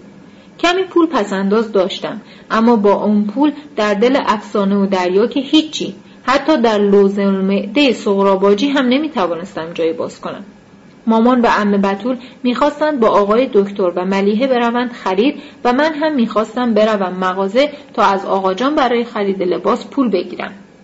برای اولین بار علاوه بر آقا جان ملیحه هم می‌خواست به من پول بدهد تا بتوانم لباس بهتری بخرم که مبادا جلوی هم دانشگاهی ها و قوموکیش های شوهرش آبرویش را ببرم. موقع گرفتن پول وقتی دیدم اصرار زیادی دارد که پول را حتما به دستم بدهد به اون مشکوک شدم و گفتم اگه می‌خواید بگی بردم که من یادمه. ملیحه به بهانه اینکه به او اعتماد نکردم بیخیال جشن نیکوکاری خود شد. هر چقدر هم که باز قسم علکی خوردم و گفتم با خدا اصلا علت کردم فایده نداشت. یک آن با خودم گفتم دیگر غرورم را زیر پا نگذارم و به جای التماس به او موقعی که خوابیده یواشکی همون مقدار پول را از کیفش بردارم. اما قبل از اینکه از فکرم پشیمان شوم ملیحه که دلش به رحم آمده بود برای اینکه هم پول بدهد و هم تنبیه هم کند صد تومن داد. هرچند رسیدن به هزار تومن با لذت به گرفتن صد تومن با ذلت تبدیل شد اما باز هم غنیمت بود. با این صد تومن لاقل یک کیف جیبی بخر تا پولات تو جیبت لنده نکنی. پولا رو لنده نمی‌کنم سکه ها رو تو جیبم مذارم ولی چون کیف نداشتم مثل بیبی بی اسکناسا رو تو جورابم مذاشتم ملیها آنقدر دلش سوخت که صد تومن دیگر هم به من داد و گفت بیا این صد تومنم بگیر برای بیبی بی هم یک کیف بخر. خواستم تشکر کنم. اما تا پول را گرفتم گفت بردم. پول را به ملیه برگرداندم. اما یک توضیح تکمیلی دادم که بیخیال گرفتن آن شد. بیا چون بردی پولی که دادی رو به خودت پس میدم. راستی می‌خوام وسط عروسی شاباشت کنم. فقط حیف که جلوی همه مهمانا و دوستات پول شاباشا رو از تو جورابم در میارم. آقا جان مدام سر به سرم میگذاشت و از دادن پول تفره می‌رفت. کلا دوست داشت آدم را به نقطه‌ای برساند که از گرفتن پول ناامید شود و بعد با دادن پولی فراتر از توقع قبلی او را هیجان زده کند. انگار اینطوری قدر پول بیشتر دانسته می‌شد.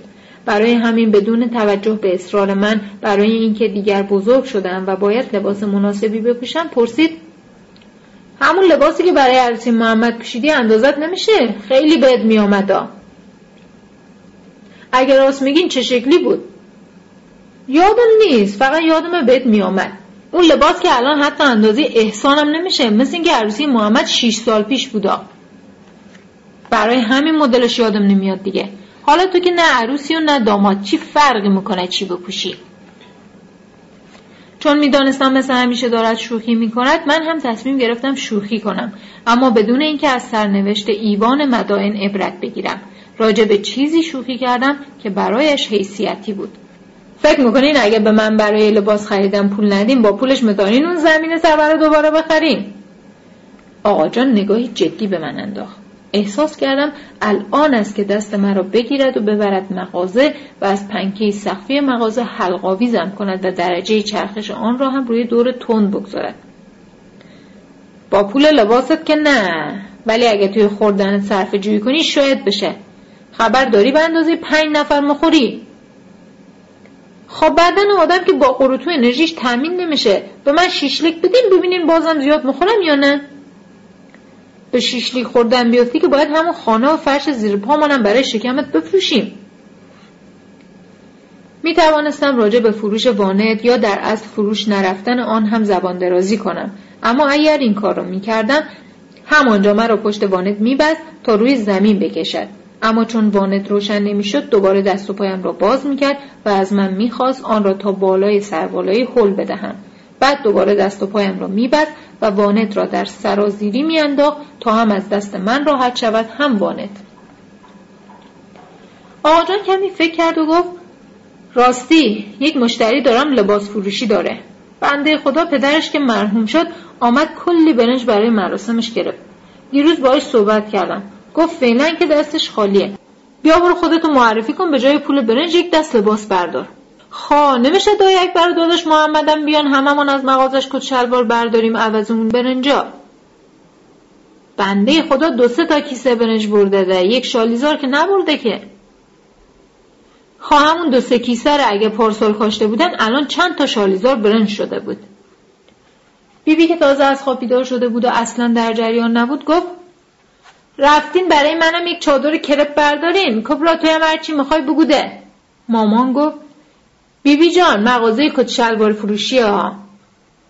بیبی بی هم گفت به خب پس از یک مغازه دیگه برامون بردارین. به جای کادوی روز مادر.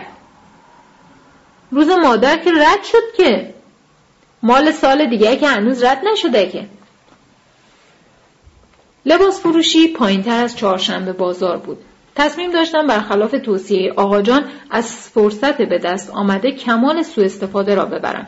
می‌خواستم چند دست لباس بخرم تا مثل امه بطول که در مراسم عروسی هر یکی دو ساعت مدل لباسش عوض می‌شد من هم برای عروسی ملیحه یکی دو دست کت شلوار برای قبل از شام و بعد از شام داشته باشم تا لااقل اگر به خودم نگاه نمی‌کنند به لباسم نگاه کنند وارد لباس فروشی که شدم با جیبی خالی نگاهی خریدارانه به کچلوارها انداختم.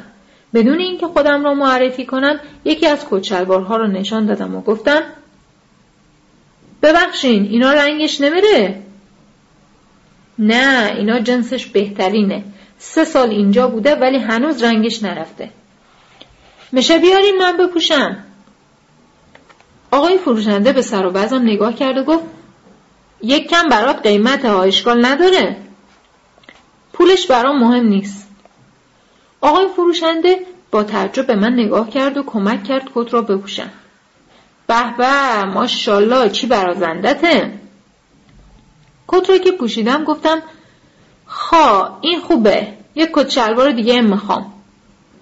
فروشنده که مشکوک شده بود گفت کو پولات نشان بدی؟ خودم رو معرفی کردم و گفتم راستش آقام گفت از پول همون برنجایی که طلب داشت کسر کنین. از طلبش که چیزی نمانده خودشو داداشو دامدن لباس بردن. فروشنده دوباره نگاهی به من انداخت و در حالی که لحنش تغییر کرده بود گفت نگاه این کت هم یکم قیمته هم هیکلت چون یکم قناسه بهت نمیاد. آقای فروشنده کت شلوارم را گرفت و بعد از کمی حساب و کتاب ارزانترین کت شلوارش را برایم آورد. این یکی طوری بود که اگر دکمههایش را میبستم بدنم شبیه مکب مستطیل می‌شد و اگر باز می‌کردم مثل زوزنقه می‌شد. حتی اگر آلندلون هم این کت شلوار را میپوشید و به خواستگاری سغراباجی می‌رفت جواب منفی می‌گرفت. آقای فروشنده که دید ضد حال خوردم برای دلداری گفت نگاه! به شلوارش دست بزن ببین چه لطیف دوختن. هر کی می‌بینه دلش می‌خواد به پارچش دست بزنه. ببینه جنسش از چیه. خب آدم برای چی باید شلواری بخره که بقیه بخوام به پارچش دست بزنم ببینن جنسش چطوره؟ خب نظر کسی بهش دست بزنه. اگر تو صف نونوایی باشم و دستم نون داغ باشه چی؟ آقای فروشنده باز هم با وجدانش کنار آمد و گفت اصلا تو چی اصراری داری کچلوار بپوشی سرشانه ها دستات مثل میلگرد مماننا تو کچلوار خوب نمیشه. می‌خوای به جای کت یک پیرن شلوار ردیف بد بدم که دیگه هیچ دختری به اون جوش روی دماغت نگاه نکنه و همه به این لباسات نگاه کنن. از لبخند رضایت آمیزم فهمید که حتی ثانیه ای نباید برای دادن آن پیراهن و شلوار معطل کند به جای لباس هایی که در ویترین و داخل قفسه های مغازه گذاشته بود کلش را برد زیر میز و بعد از کمی جستجو از داخل یک کیسه آنها را درآورد. وقتی وارد اتاق پروف شدم کم مونده بود سکته کنند دو تا مارمولک روی دیوار آنجا با هم خلبت کرده بودند و مثل خلافکارهایی که لو می‌روند با روشن شدن چراغ در رفتند. ناخواسته جیغ زدند چی شد پیش کشیدی؟ برق گرفته؟ نه دو تا مارمولک اینجا ترسیدم. بی اون کلباسه هنوز اونجایه فکر کردم دیگه رفته. حتما بهش خوش گذشته رفته دوستشم آورده. حقیقت خودم قرم از کلپاسه میاد وگرنه تالا گرفته بودمش. شلوارم را درآوردم اما به جای اینکه آن را آویزان کنم در دستهایم گرفتم تا مارمولک ها تویش نروند. همه این حواسم بود که به من نزدیک نشوند. وقتی شلوارم را در می آوردم احساس می کردم عین نامحرم ها دارند به من نگاه می کنند. اگر چرا خاموش می‌شد از این نظر بهتر بود. اما امکان داشت آنها تغییر مکان بدهند و خدای نکرده از شلوارم سر در بیاورند. محض احتیاط به فروشنده گفتم بی زحمت چراغ خاموش نکنین تا هم من بتونم مارمولک ها رو ببینم هم, هم اونا منو ببینن رو نیفتن. باشه. احساس کردم موقع گفتن باشه چشمهایش مثل شیپورچی توی کارتون پسر شجاع برق زده است. حدسم درست بود. چون هنوز چند ثانیه هم از گفتن باشه نگذشته بود که چراغ اتاق پرو با زیر صدای خنده فروشنده خاموش شد. در حالی که می‌خواستم شلوار جدید را بپوشم و یک پایم توی پاچه آن گیر کرده بود به خاطر هول شدن یکی دو بار به دیواره اتاق پرو خوردم. صدای خنده آقای فروشنده به قهقه تبدیل شد. معلوم بود از زمان فوت پدرش به این طرف نخندیده است. خواستم بگویم چیه؟ به دلت ریختن؟ ولی خودم را کنترل کردم تا یک وقت مارمولک ها را به طرف من کیش نکنند. فروشنده فورا با وجدانش کنار آمد و چراغ را رو روشن کرد. گفتم برای قرار نبود خاموش نکنین. آقای فروشنده در حالی که به خاطر خنده زیر لبی صدایش میلرزید گفت لامصب و لامپش اتصالی دارا. بعضی وقتا خود به خود خاموش میشه. ترسیدی؟ نه. چراغ که خاموش شد؟ فقط ترسیدم یک وقت این مارمولک هایم دوست داشته باشم به شلوارم دست بزنم ببینن جنسش چطوره. ولی چون تاریکه نفهمن که هنوز نپوشیدمش.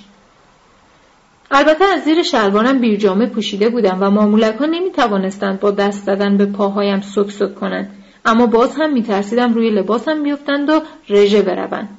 مارمولک ها در همین چند ثانیه که چراغ خاموش و روشن شده بود کمی به هم نزدیک شده بودند. اگر آدم بودند باید آدرس همان بستنی فروشی خلوتی را که دایی و زندایی رفتند به آنها می‌دادم و سفارش می‌کردم که گیر نیفتند. البته چون خیلی مارمولک بودن مطمئنا گیر نمیافتادند. با هزار زور و زحمت پیراهن و شلوار را پوشیدم. وقتی بیرون آمدم نیش آقای فروشنده هنوز باز بود. در حالی که می‌خواست لبخندش را مخفی کند برای اینکه موضوع را منحرف کند به ظاهرم اشاره کرد و گفت بیا دیدی چی خوب شد خدایش یک کراواتم بزنی که دیگه هیچ در فقط رفتی خانه یادت باشه اون مقوای یقش رو باید در بیاری آن. با شنیدن اسم کراوات وسوسه شدم و پرسیدم شما کراوات دارین؟ نه کراوات که ممنوعه ولی یکی می‌شناسم که داره آدرسش میدم برو ازش بگیر توی آینه بیرون که نگاه کردم از شلوارم خوشم نیامد رنگش بد نبود اما به خاطر توضیحی برای تبلیغش شنیده بودم احساس خوبی از پوشیدنش نداشتم از فروشنده خواستم شلوار دیگری بدهد چون میترسیدم دوباره بروم توی اتاق پروف سعی کردم همانجا پشت لباسهایی که آویزان کرده بود شلوار را امتحان کنم فروشنده داد زد هو چه کار می‌کنی؟ اینجا بازار دیوانه شدی؟ از زیر بیرجامه پامه. توی این گرما از زیر شلوارت بیرجامه پوشیدی؟ ها عادت دارم فروشنده وقتی فهمید به خاطر ترس از مارمورک نمی‌خواهم بروم اتاق پروف دلش سوخت و گفت خب پس بیا پشت این میز عوض کن. برای اینکه من راحت باشم خودش از پشت میز درآمد. وقتی شلوارم را عوض کردم و فهمیدم اندازه است گفتم حالا من هیچی. اگه یک خانم یا یک بچه بیاد و مارمولک ببینه که خیلی بد میشه. آقای فروشنده چند لحظه به من نگاه کرد. لباسهایم را برداشتم تا از مغازه بیرون بروم. آقای فروشنده هم چراغ اتاق پرو را روشن کرد. گیوه هایش را هم درآورد تا با آنها مارمولک ها را به سزای اعمالشان برساند چند لحظه در خروجم تعلل کردم تا ببینم چه می شود. معلوم بود که خودش هم می ترسد. محض شوخی همین که وارد اتاق پروف شد چراغ را خاموش کردم. به جای صدای کوبیده شدن گیوه بر فرق مارمولک ها صدای برخورد فروشنده به در و دیوار اتاق پروف می آمد.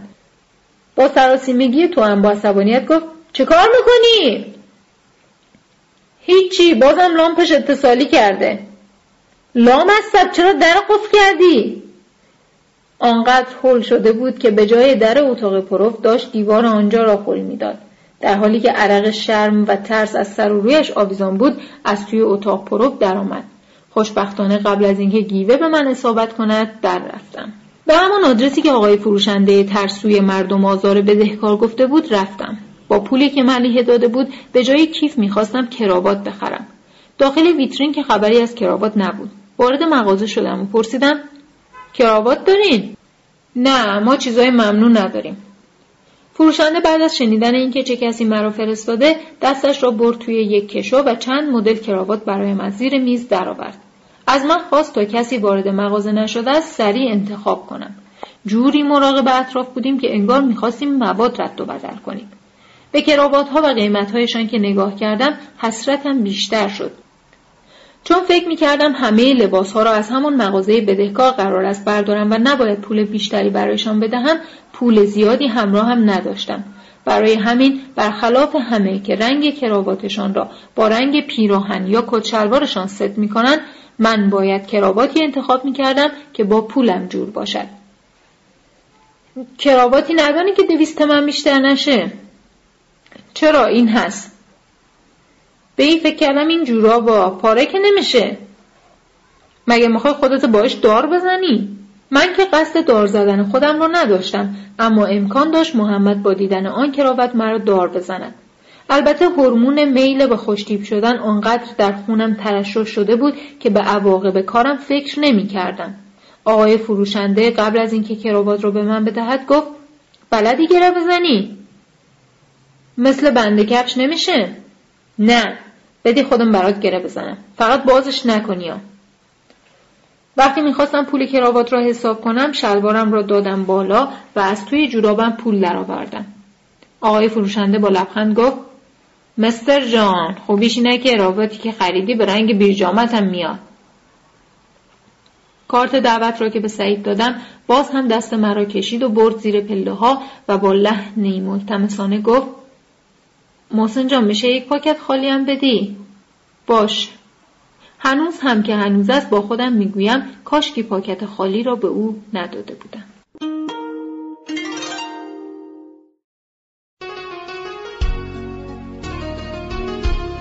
فصل هجدهم علم بهتر است یا قدرت؟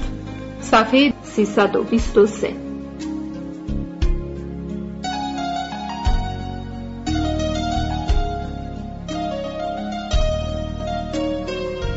چون خانه پدری آقای دکتر خیلی کوچک بود و مادر بزرگش به تنهایی آنجا زندگی می کرد قرار شد مجلس عروسی در خانه ما برگزار شود. خود آقای دکتر چند تا کارگر گرفته بود تا خانه ما را رو به راه کنند. معلوم بود یکی دو نفر از آنها از قوم های خودشان هستند. چون گهگاهی یواشکی با هم از این صحبت می‌کردند که آقای دکتر بدبخت شده است. آقای دکتر دم در بود و می‌خواست با ماشینش مامان و ملیحه را بگذارد آرایشگاه.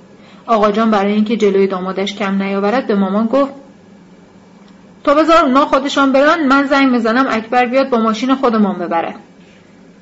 مامان گفت من تو خانه میمانم و میگم مادرت با قیچی خیاطی موام کوتاه کنه ولی تو روز عروسی با اون وانت هیچ جا نمیرم. آقا جان که معلوم بود از حرف مامان راجع به وانت خوشش نیامده است با خونسردی گفت باشه پس آرایشگاه نرو. حالا اگه قیچی خیاطی نشد بگو قیچی باغبانی بدن. آقا جان به من و بیبی نگاه کرد تا ببیند ما هم به این شوخی میخندیم یا نه. من که از ترس مامان جرأت نداشتم لبخند بزنم اما بیبی برای اولین بار نه تنها از شوخی آقا جان با مامان استقبال نکرد بلکه حتی به مامان گفت کبرا جان هیچ خودت چی نکن. مرحوم پدرشم عین خودش بددل بود. موقع عروسی ها حتی پیش جمیله نخندازم نمیذاش برم. برای اینکه از دعواهای خال زنکی دور باشم رفتم توی اتاقم و لباسهایم را پوشیدم. چند بار توی آینه به خودم نگاه کردم. همه چیزش خوب بود جز اینکه کراواتم خیلی بلند بود. وقتی پیش بقیه برگشتم آقا جان لبخند نابود کننده ای زد اما چیزی نگفت. یعنی اگر چیزی می‌گفت خیلی بهتر از آن لبخند بود. گفتم آقا جان شما یاد دارین یکم کوتاش کنین؟ نه از بعد از انقلاب چمش از یاد کردم. مامان که زورش با آقا جان نرسیده بود به من گفت راستی داداشت ببینه که رابط زدی خیلی خوشحال میشه ها. آقا جان به پشتیبانی از من به شیوه خودش گفت محمد باید بفهمه که عیسی به دین خود موسی به دین خود. محسن می‌خواد این قلاده از خودش آویزان کنه. به بقیه چی مربوطه؟ مامان رفت مانتوهش رو پوشید و آقا جان که می‌خواست مرا از تیم خودش کند با صدای آرام و گلایوار گفت من با کراوات زدن و تو آرایشگاه رفتن مادرت کاری ندارم. ولی خان نمی‌دانم این کبرا که حتی تو زنانه امروز سری سرش می‌کنه دیگه برای چی می‌خواد آرایشگاه آنچنانی بره؟ خودتان گفتین ایسا به دین خود موسا به دین خود. با زبان درازی کردی؟ یه کار نکو با همون قیچی باغبانی زبانت هرس کنم ها. بیبی هم گفت علی جان این کرواتش هم با همون قچیت پس کن. بیبی وقتی دید مامان حاضر شده است چارقدش را برداشت و از جای خود بلند شد. موقع بلند شدن نگاه معناداری به آقا جان انداخت و برخلاف همیشه به جای یا علی گفت یا ابوالفضل. بعد هم به مامان گفت عروس جان بریم. مامان با تعجب پرسید کجا؟ آرایشگاه ده مامان که قرار نبود بیبی را با خود ببرد و تازه فهمیده بود علت حمایت بیبی از او چیز برای اینکه او را منصرف کند گفت ندانی اون زنه چقدر پول می‌گیره؟ آقا جان گفت پولش که مهم نیست من مدم ولی مادر جان خودت حنامه کردی موات بهتر نبود.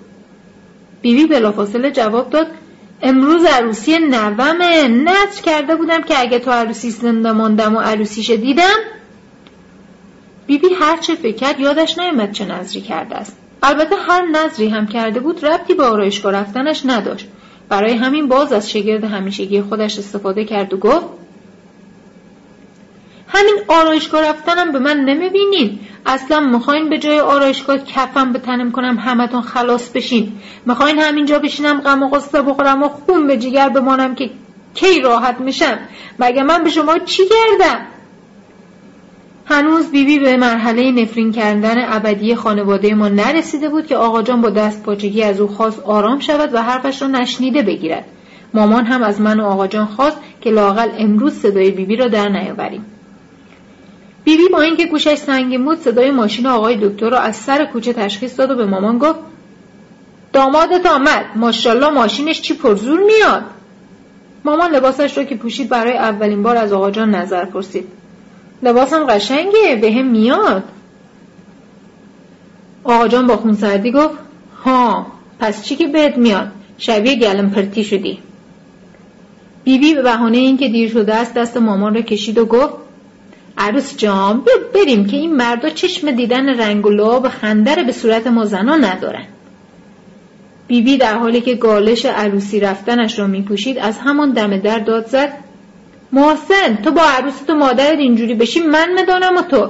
نزد کردم اگه عروسیت ببینم با سغراباجی بریم. این دفعه نوبت مامان بود که دست بیبی را بکشد تا زودتر بروند. برای همین نفهمیدم نظر بیبی برایم چه بوده است.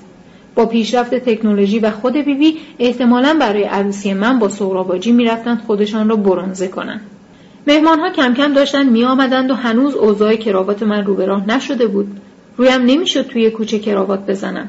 برای همین آن را در جیبم گذاشتم و به طرف خانه آقای اشرفی رفتم تا برایم کوتاه کنند. آقای اشرفی با سگش جلوی در خانهشان ایستاده بود. سگ پاکوتاهش را بیرون آورده بود تا هوایی بخورد. گهگاهی هم برای او استخوان میانداخت. برای اینکه خودم را با آقای اشرفی صمیمی بگیرم کنارش ایستادم و ضمن رعایت فاصله ایمنی تا سگ از بامزه بودن آن حیوان تعریف کردم. آقای اشرفی گفت بیا جلو این حیوان کاری نداره. از تو یکی که خیلی بیازارتره خوبیش اینم مثل بعضیا زبون نداره که دروغ بگه. برای عوض کردن موضوع گفتم خداییش که خیلی بامزه. اسمش چیه؟ آقای اشرفی گفت پاپی. محض شوخی گفتن فامیلش چیه؟ آقای اشرفی نگاهی جدی به من انداخت که یعنی با همسن و سال خودت شوخی کن. وقتی دید منظوری نداشتم آهی کشید و گفت خداییش وابستگی که این حیوان میاره دگر چیزیا حیف که منیشه گفته اینه باید بدم بره. من نمی‌دانم چطور میگن زن و دلسوزن. نه منیش نه مادرم نه خواهرام. هیچ کدومشان از سگ خوششان نمیاد. مادرم که یک جور با اساش این تفلی رو از خودش دور می‌کنه که انگار اگه حیوان بهش نزدیک بشه چی میشه. منیجم که از او بدتر. بعد نمی‌دانم چطور میگن زنها با احساسن. والا قدرت پلنگم از این زنهایی که من دیدم با احساس تره.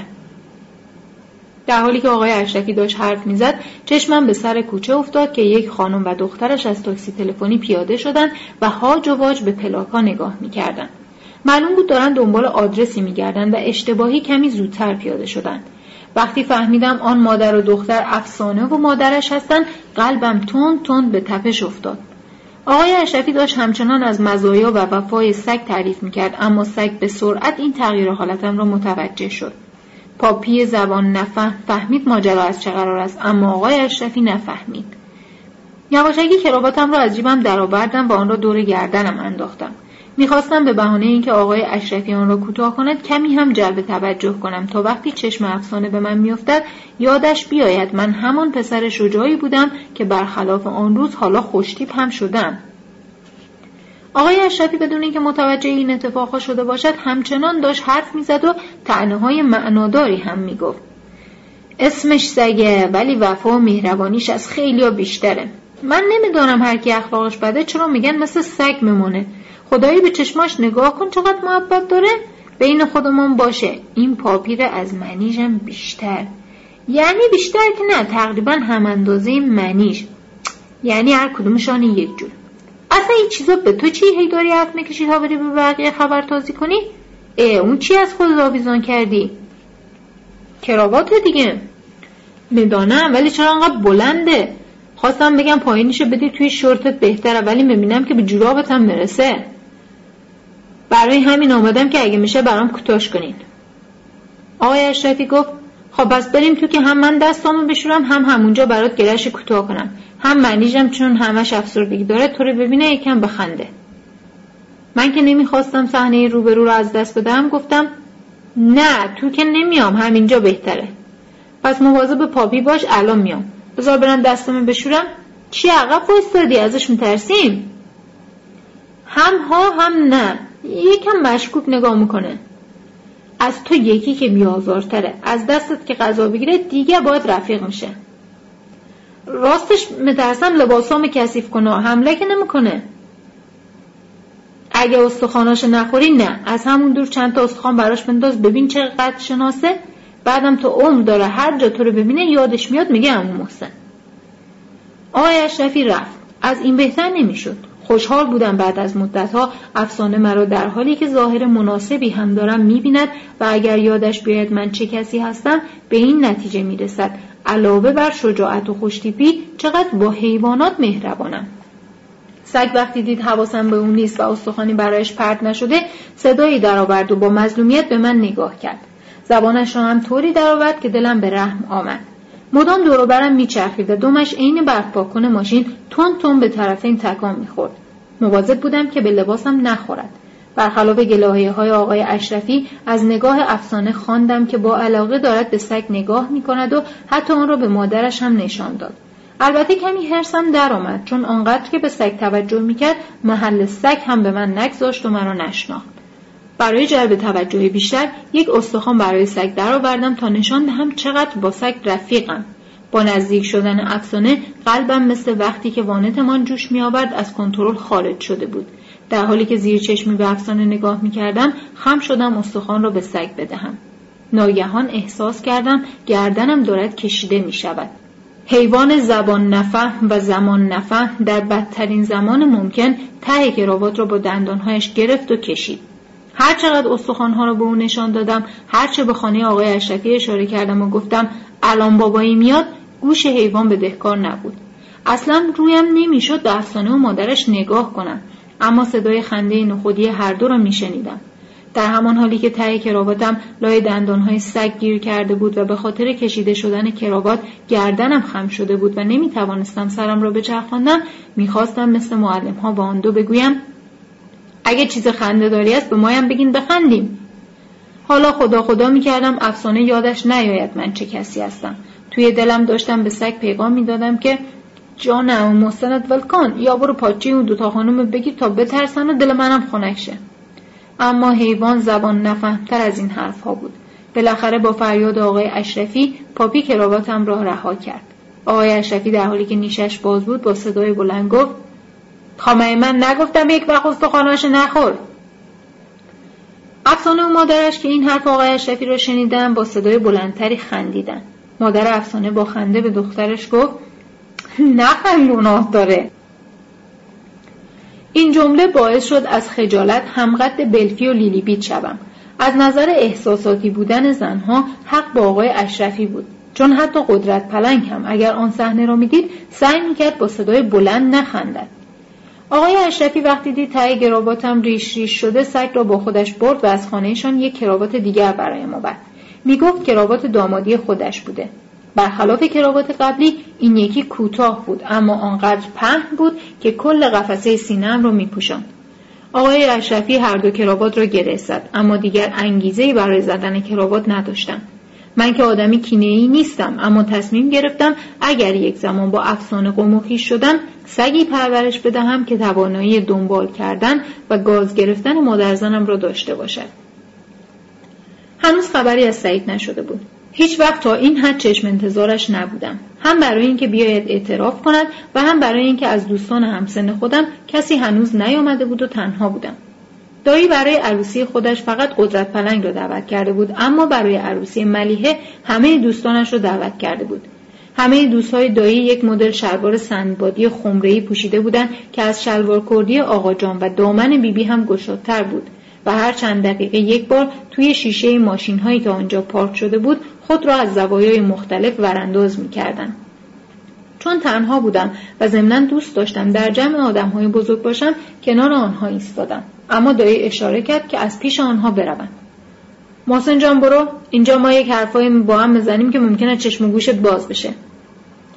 چشم و گوشم تو مدرسه باز شده دایی. دایی چشم قره رفت که فهمیدم باید دورتر بیستم. فرکانس گوشم رو روی آنها تنظیم کردم تا ببینم چه می‌گویند. تازه فهمیدم دلیلی که دایی نمی‌خواهد آنجا باشم باز شدن چشم و گوشم نبود بلکه داشت برای دوستانش خالی میبست و میترسید من مچش را بگیرم. پارچه این شلوارم دوستم از ترکیه آورد قدرت جان. خدایش ببین پارچش عجب جنسی داره.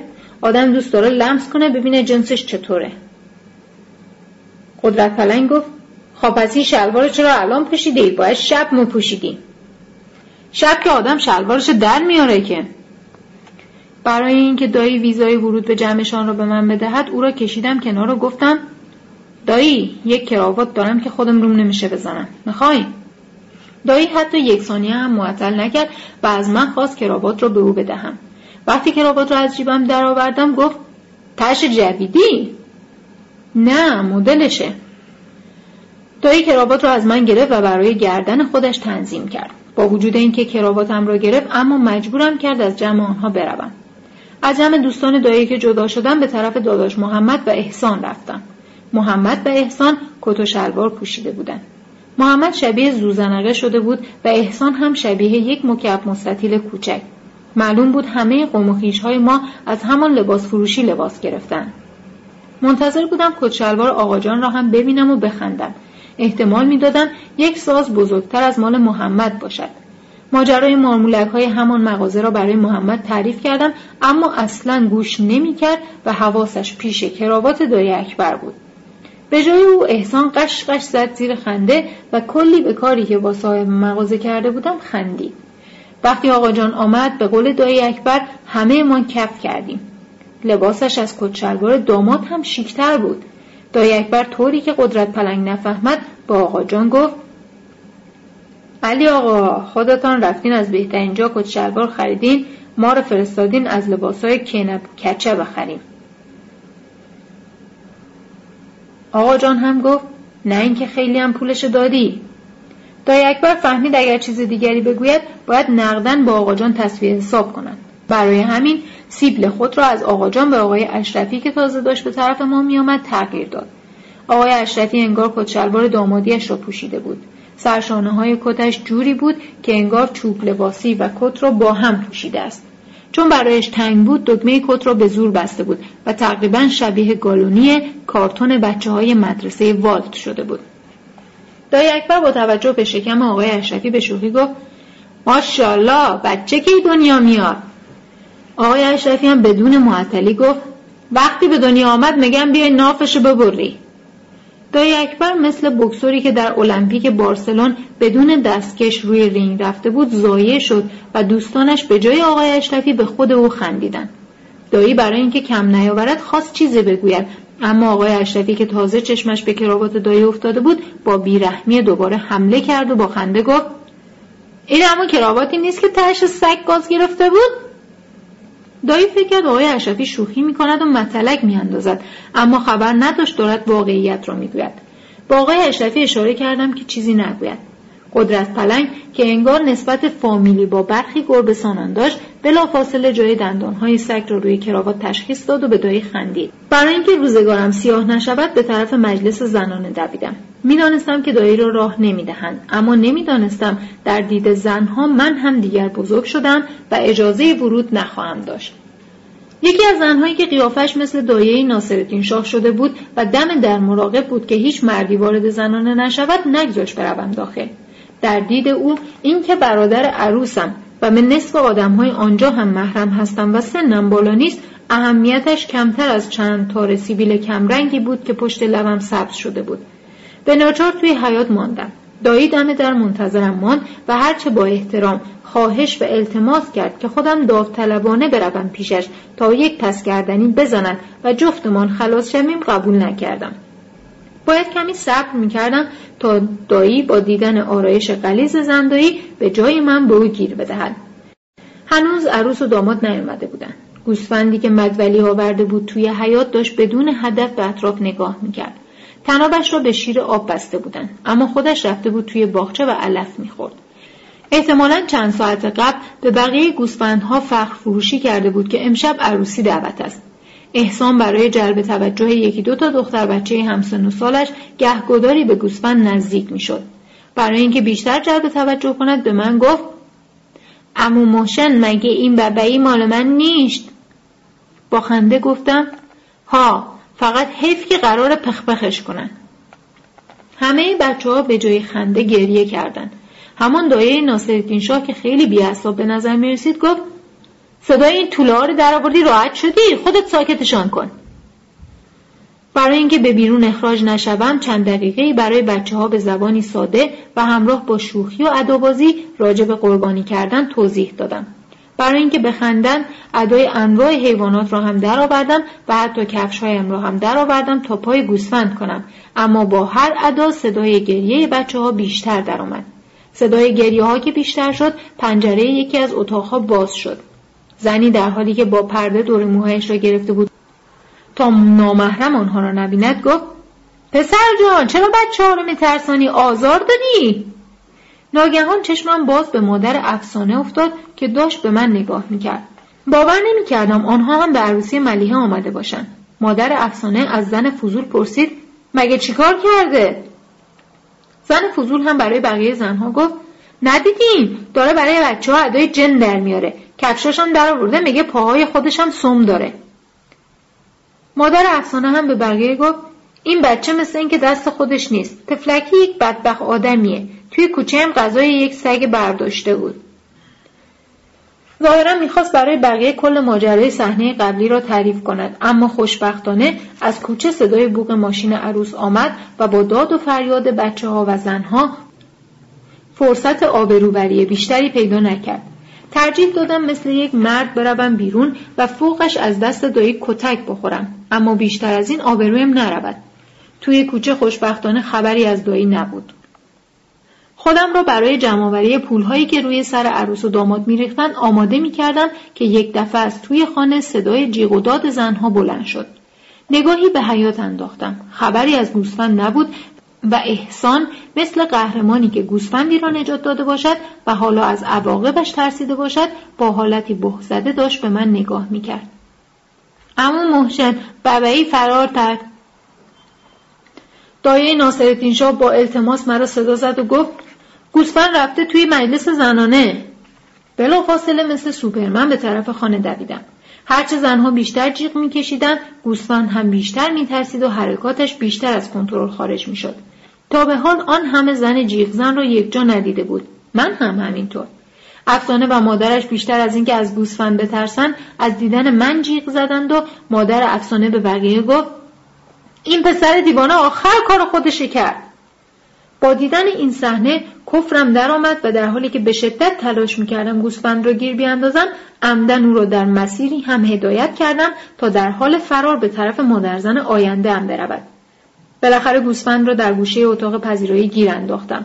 وقتی گوسفند را گرفتم خدا خدا می کردم افسانه یک بار دیگر به چشم یک قهرمان به من البته قهرمانی که حالا لباسش کمی گوی گوسفند گرفته نگاه کند. و یادش بیاید من همان کسی هستم که قبلا همو را نجات دادم. اما حواسش به من نبود. گوسفند از جای خودش جم نمی‌خورد و به سفره عقد چشم دوخته بود. شاید تفلکی می‌خواست قبل از مردن ببیند سفره عقد چه شکلی است. شاید هم بیشتر از خودش دلش به حال داماد میسوخت و می‌خواست قبل از قربانی شدن به داماد بگوید من که به زور دارم قربانی میشم ولی تو با پای خودت داری میری قربانی بشی. از پنجره پذیرایی چشمم به حیات افتاد که مدولی از همه جا بیخبر داشت دنبال گوسفند میگشت و ملیحه و آقای دکتر هم می‌خواستند وارد خانه شوند. اما معطل گوسفند بودند. به هر ضرب و زوری بود گوسفند را با خودم کشیدم و به او وعده دادم اگر به حرفم گوش کند و بیاید تا چند لحظه دیگر از همه بدبختی های زندگی خلاص خواهد شد و به چمنزاری خواهد رفت که پر از سفره عقد است. امه بطول به بهانه دود کردن اسپند کمی عروس و داماد را جلوی در معطل کرد تا من و گوسفند هم برسیم. همزمان با لحظه ای که گوسفند را به مدولی تحویل می‌دادم ملیحه و آقای دکتر هم وارد حیات شدند. ملیحه از زیر همان توری که روی سرش انداخته بود با تعجب به من و گوسفند نگاه کرد.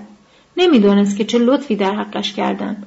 پولهایی که روی سر عروس و داماد ریخته شدن مثل برفی که در گرما ببارد قبل از رسیدن به زمین ناپدید شد. صفحه 335 مردها توی مردانه داشتند کردی میرقصیدند و صدای ساز قشم و دایره تمام کوچه را پر کرده بود.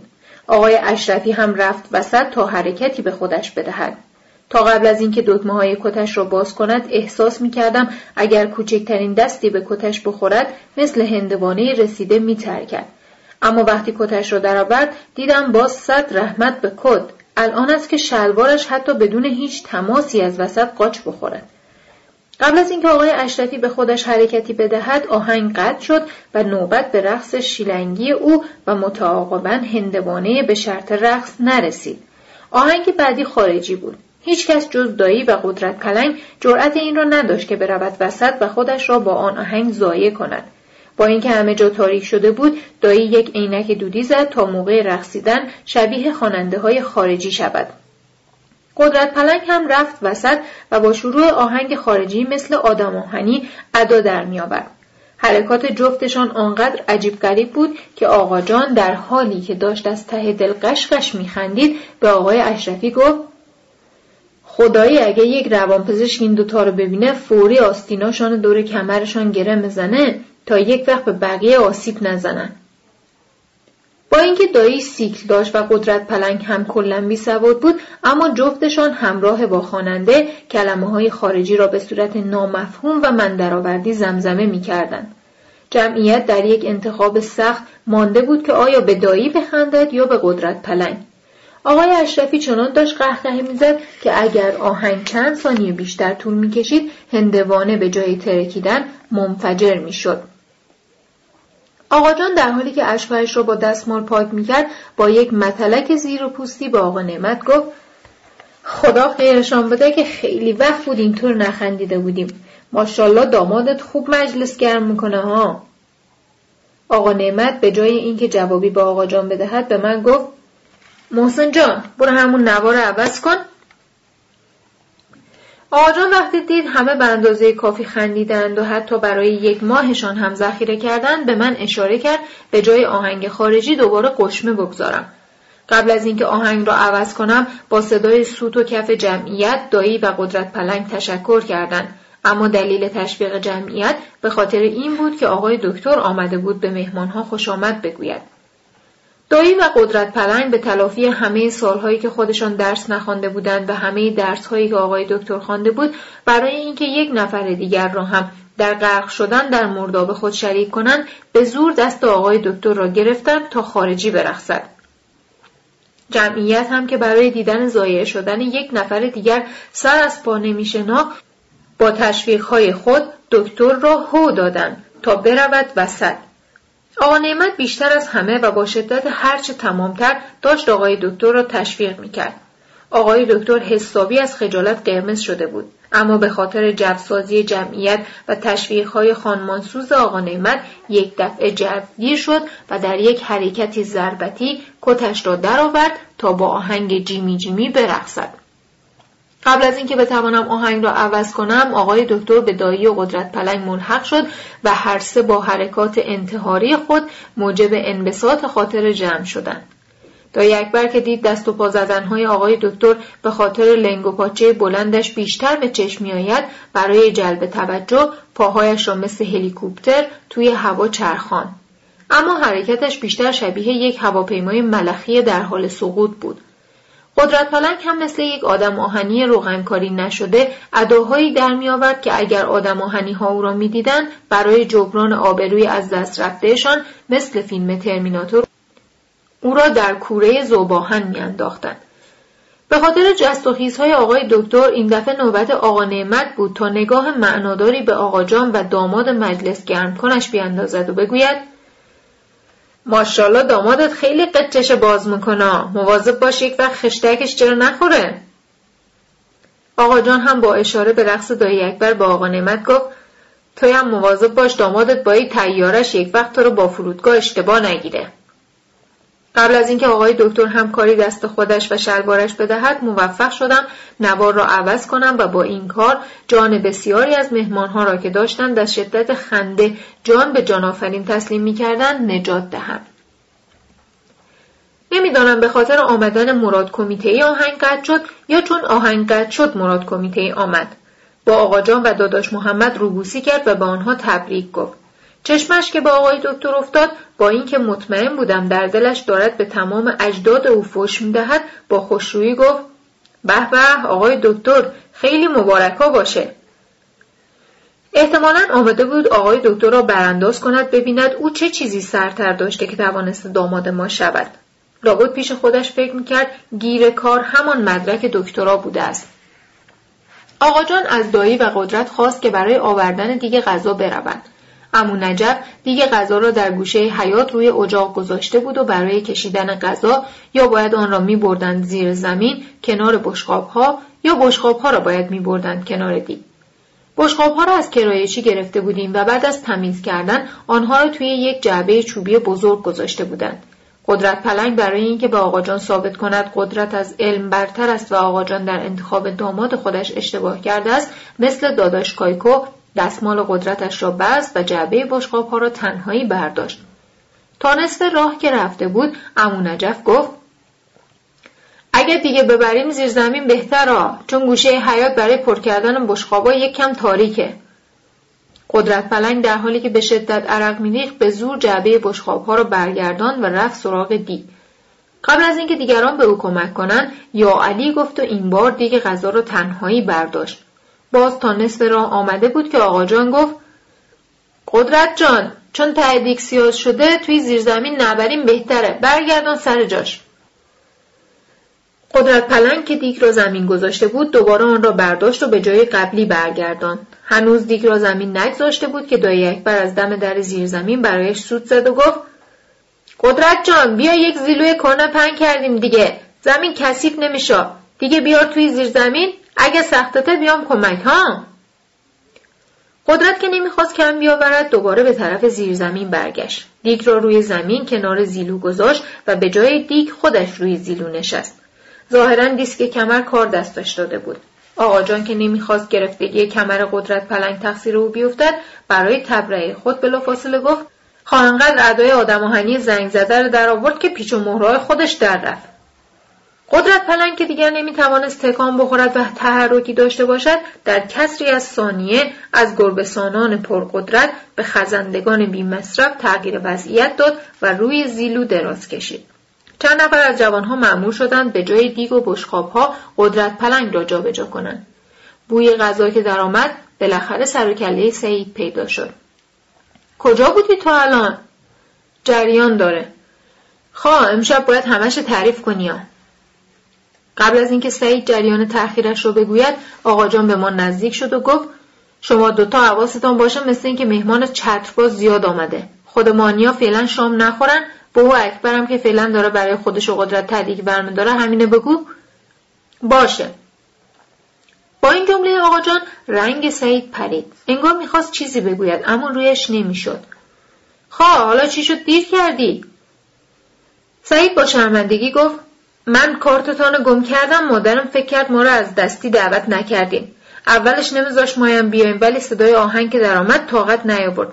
تازه برای اینکه شما رو بسوزانه به همه خالهام زنگ زد که با بچه هاشون بیان. گفت کارتشان خانه ما جا مانده. چی بیکار بودن که فوری هم حاضر شدن بیان. خواهونا اونطوری انده. نصف شبم خبر به جای مهمانیت دو دقیقه حاضر میشن. هر چهار تا حالت آمدن.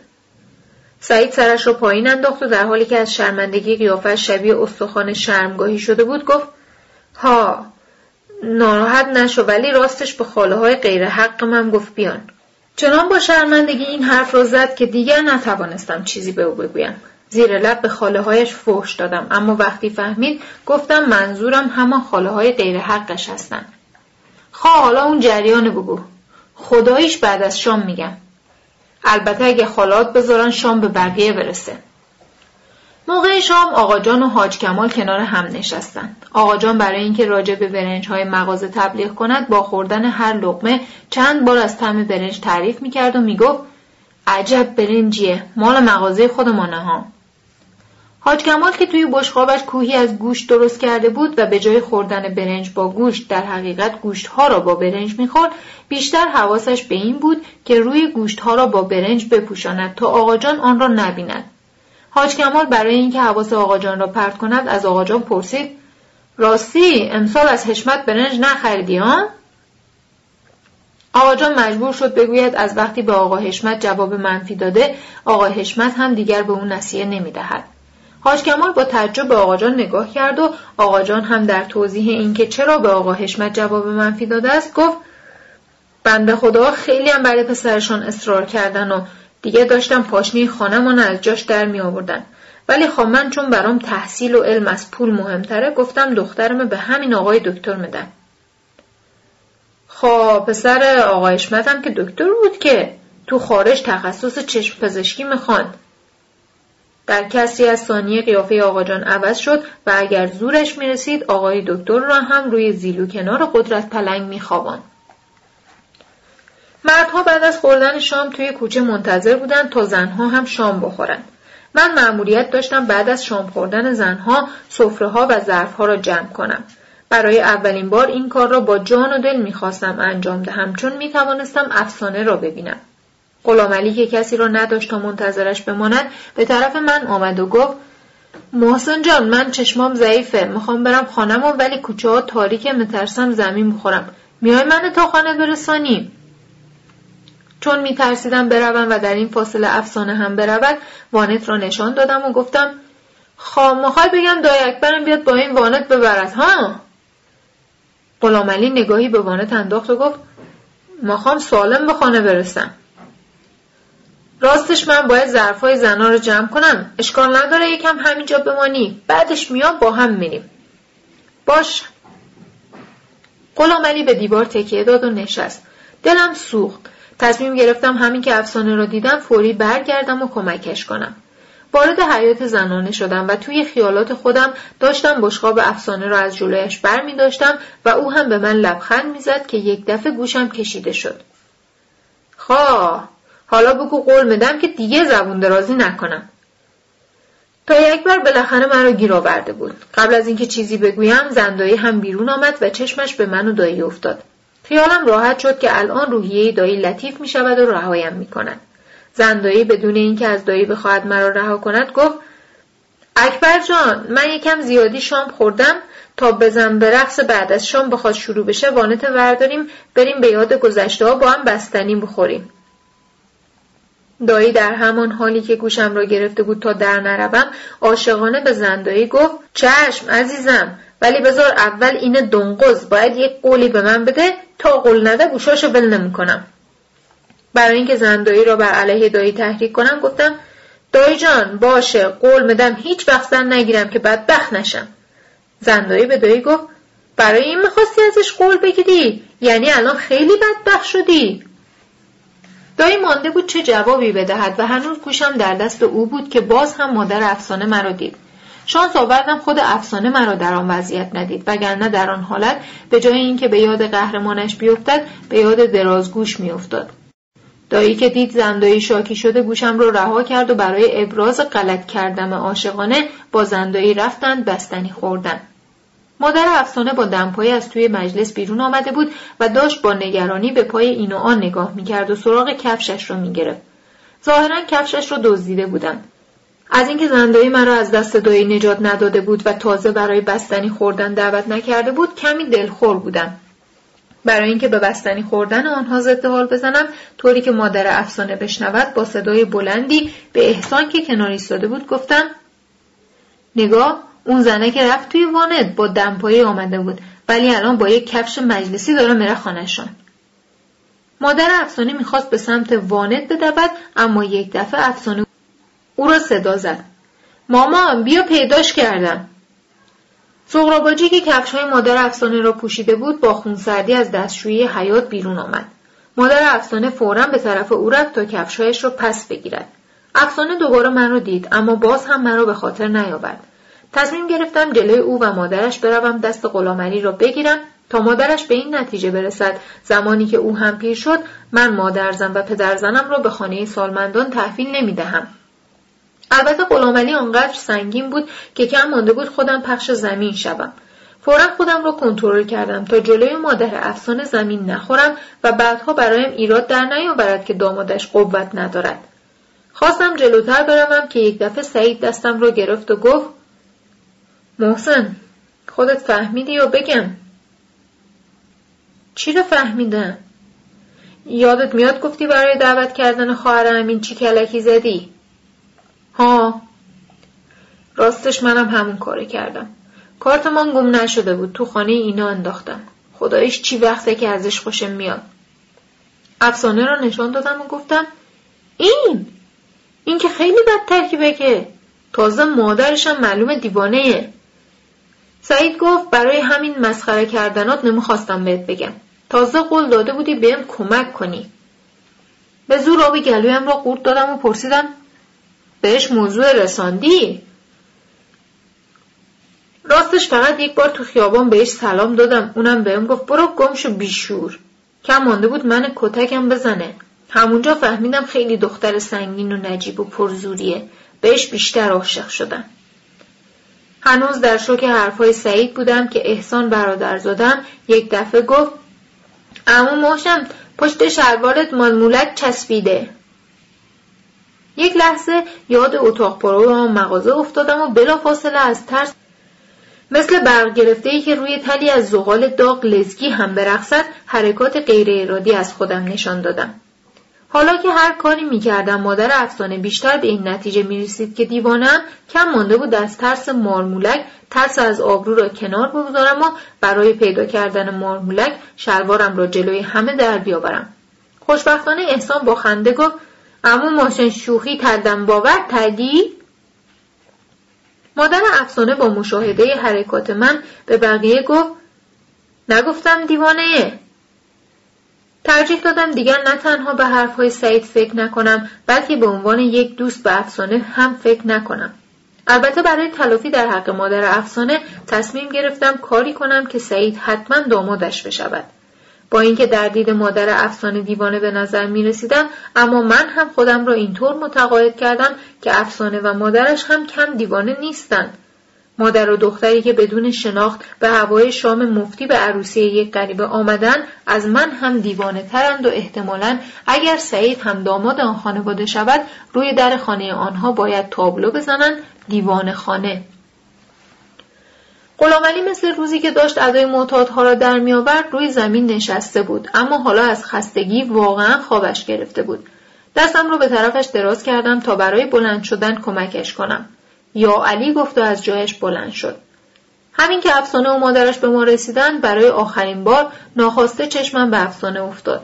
وقتی من و غلامعلی را با هم دید احساس کردم بالاخره یادش آمده من کی هستم. اما دیگر فایده نداشت. دست غلامعلی را گرفتم و او را به طرف خانهاش بردم. غلامعلی را که رساندم در حقم دعا کرد و گفت محسن جان ایشالله به هر چی می‌خوای برسی. به همین شام امشب برسم به چیزای دیگه نرسیدم هم نرسیدم. غلامعلی چنان الهی آمینی گفت که اگر کسی نمی‌دانست فکر می‌کرد راجع به چه چیزی دارد برایم دعا می‌کند. وقتی برگشتم شام تمام شده بود و با خودم گفتم اگر دعاهای غلامعلی مستجاب می‌شد تا الان از تنهایی درآمده بود. از گرسنگی یک بار دیگر در دلم به خاله های حق و غیر حق و به مادر زن آینده سعید بد و بیراه گفتم. آقای اشرفی که داشت برای پاپی استخوان جمع می‌کرد مرا صدا زد. محسن جان اگه بیکاری بیا کمک کن برای حیوان یکم استخوان جمع کنیم. از گرسنگی کم مانده بود پلاستیک استخوانها را هم از دستش چنگ بزنم و عمدن بروم جلوی پاپی آنها را بجوم و به حیوان جزک بدهم. راستی کجا بودی؟ یک دفعه قیبت زد. رفتم غلامعلی را برسانم. همون پیرمرده که چشماش ضعیف بود و اینجا نشسته بود. آفرین. شام نخوردی ها؟ نه. منیش مریض بود نتانست بیاد. مامانت براش غذا فرستاد ولی اونم نمی‌تونه بخوره. بیا همون غذا رو بخور. ظاهرا دعای غلامعلی را دست کم گرفته بودم. کاش می‌گفتم چیزهای دیگری هم از خدا برایم بخواهد. محض تعارف به آقای اشرفی گفتم ولی شب عروسی تنهای غذا خوردن خوش نمیاد. خواه بیا با پاپی با هم بخوریم. مهمان ها رفته بودند و مامان در حال جمع جور کردن دوروبر و تدارک بسات استراحت ملیحه و آقای دکتر بود. آقا جان و محمد بعد از مدتها کنار هم نشسته بودند و با هم حرف می زدند. آقای دکتر هم می‌خواست توی بحثهاشان شرکت کند تا نشان دهد عضوی از خانواده شده است اما آقا جان خیلی تحویلش نمی گرفت. احتمالا با دیدن آقای دکتر یاد ویزیت مجانی و بدون نوبت چشم پزشک و کامیونهای نسیه برنج میافتاد و اینکه در صورت وصلت با خانواده آقا حشمت علاوه بر توسعه مغازه عینک یک دستش هم به طور رایگان با لنز رنگی جایگزین می‌شد. محمد و آقا جان سعی می‌کردن فقط راجع به مسائلی که صد درصد با هم توافق دارن صحبت کنند تا بحثی پیش نیاید. برای همین فقط از اینکه جدیدا بارندگی کم شده و قدیم ها بیشتر برف میبارید حرف می‌زدند آقا جان هر جمله‌ای که به محمد می‌گفت برای گرفتن تایید یک نیم نگاهی هم به دکتر میانداخت و می‌گفت درسته آقای دکتر؟ البته قبل از اینکه آقای دکتر نظرش را بگوید آقا جان دوباره به محمد نگاه می‌کرد و حرفشان را ادامه می‌دادند آقای دکتر که منتظر فرصتی بود تا از بقیه جدا شود خمیازه های علکی می‌کشید تا نشان دهد خوابش میآید و باید برود استراحت کند. شاید برای همین آقا جان هی از دستی سوال می‌پرسید تا او نرود. اما به جوابهایش هم توجهی نمی‌کرد تا از رو برود. شاید هم برای همین مامان هی میآمد و به منی که این وسط هیچ کاره بودم می‌گفت محسن آقای دکتر خسته زیاد وقتش نگیر بره استراحت کنه. آقای دکتر که دنبال بهانه‌ای برای در رفتن از دست آقا جان بود چشمش به بیبی افتاد که با چشمانی باز داشت به او نگاه می‌کرد.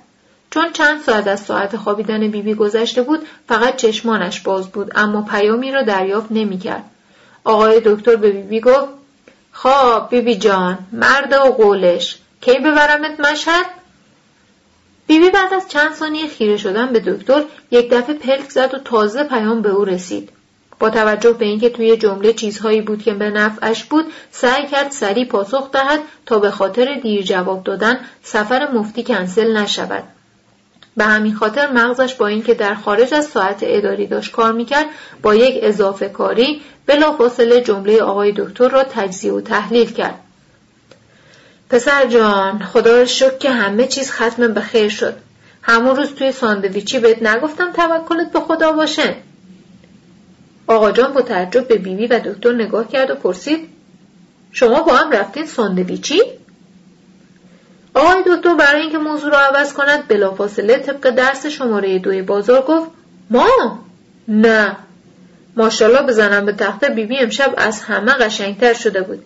دیگه کم کم وقتشه که چیزه وقتشه که یک سفر زیارتی ببریمش.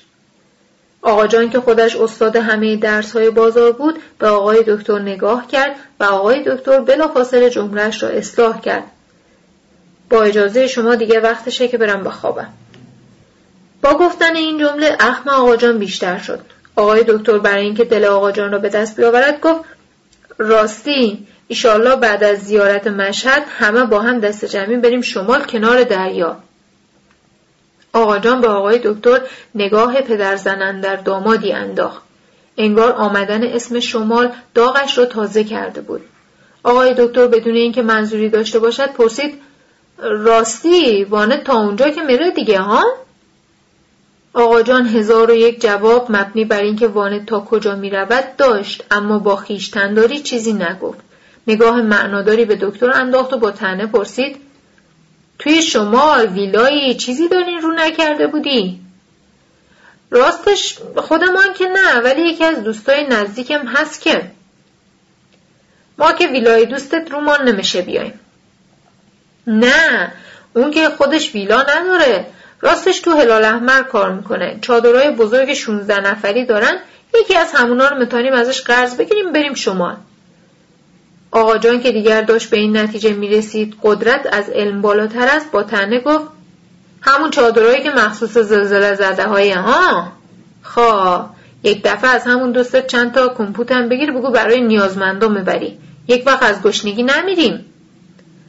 آقای دکتر با خجالت سرش را پایین انداخت. محمد که دید هر مکالمه آقا جان و آقای دکتر اوضاع را خرابتر می کند برای اینکه موضوع را عوض کند از آقا جان پرسید راستی امسال توی تبرم کمابیه قبل از اینکه آقا جان جواب بدهد آقای دکتر برای ایجاد صمیمیت کاذب و تغییر فضای بحث قبلی پرسید تبر کجایی اسمش خیلی آشنایه عصبانیت آقا جان دیگر داشت وارد مرحله عملی می‌شد.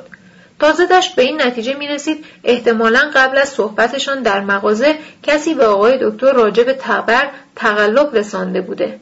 معلوم بود توی دلش دارد به تمام آشناهای حق و ناحق آقای دکتر بد و بیراه می‌گوید و ملیحه را هم از سهمش در مغازه محروم می کند. آقای دکتر که دید هر چیزی می‌گوید بدتر می شود برای اینکه یک چیز بی ربط بگوید از محمد و آقا جان پرسید راستی شما سال بعد بازم به رفسنجانی رای میدین؟ محمد و آقا جان نگاهی به هم کردند. هر کدام منتظر بودند طرف مقابل چیزی بگوید تا حملهشان را شروع کنند. می‌دانستم بین نظرهایشان با هم 180 درجه اختلاف است و اگر جواب دهند تا صبح باید شاهد بحث و جدل جدی آن دو باشیم. برای اینکه همه و بالاخص آقای دکتر را از این وضعیت نجات بدهم گفتم آقای دکتر ببخشینا من سه سال دیگه که کنکور دارم چیکار کنم که موفق بشم؟ آقای دکتر از خدا خواسته کنارم نشست تا به من پیشنهادهایی بدهد که جفت ما می‌دانستیم هیچگاه توسط من عملی نخواهد شد. با اینکه جو را عوض کرده بودم کم مانده بود خودم را دو دستی به سمت بدبختی هل بدهم. چون آقای دکتر گفت از همین فردا باید کلی کتاب بخوانم. محمد گفت از همین فردا باید کلاس های آموزشی بروم و آقا جان هم گفت از همین فردا باید بروم. موهایم را با نمره چهار بزنم. محمد از جای خودش بلند شد که برود خانهشان قبل از رفتن چیزی گفت که گل از گل آقا جان شکفت. راستی آقا جان دارم بند و بساتم جمع می‌کنم برم تهران. می‌خوام برگردم دانشگاه. آقا جان با اینکه خیلی خسته بود اما از جای خودش بلند شد و محمد را بوسید. محمد هم صورت و شانه های آقا جان را بوسید و رفت. آقای دکتر که میترسید مبادا دوباره چیز ناخواسته بگوید که آقا جان او را برای خواب به جای خانه خودمان بفرستد بغل قدرت پلنگ بخوابد با گفتن شب بخیر از جای خودش بلند شد. آقا جان بدون اینکه جوابش را بدهد فقط سرش را تکان داد و بعد هم برای مسواک زدن همراه با او بلند شد. هر دو چند قدمی بدون اینکه با هم حرفی بزنند در یک مسیر راه رفتند. آقای دکتر برای اینکه از این هم مسیر شدن اجباری خودش را نجات دهد عمدن حواس خودش را پرت کرد و چند ثانیه جلوی تلویزیون ایستاد تا علکی به مارک آن نگاه کند بعد هم در حالی که به تلویزیون اشاره می‌کرد به من گفت این تلویزیونتون خیلی مارکش خوبه ها. فورا گفتم اتفاقا آتاری هم بهش بس میشه.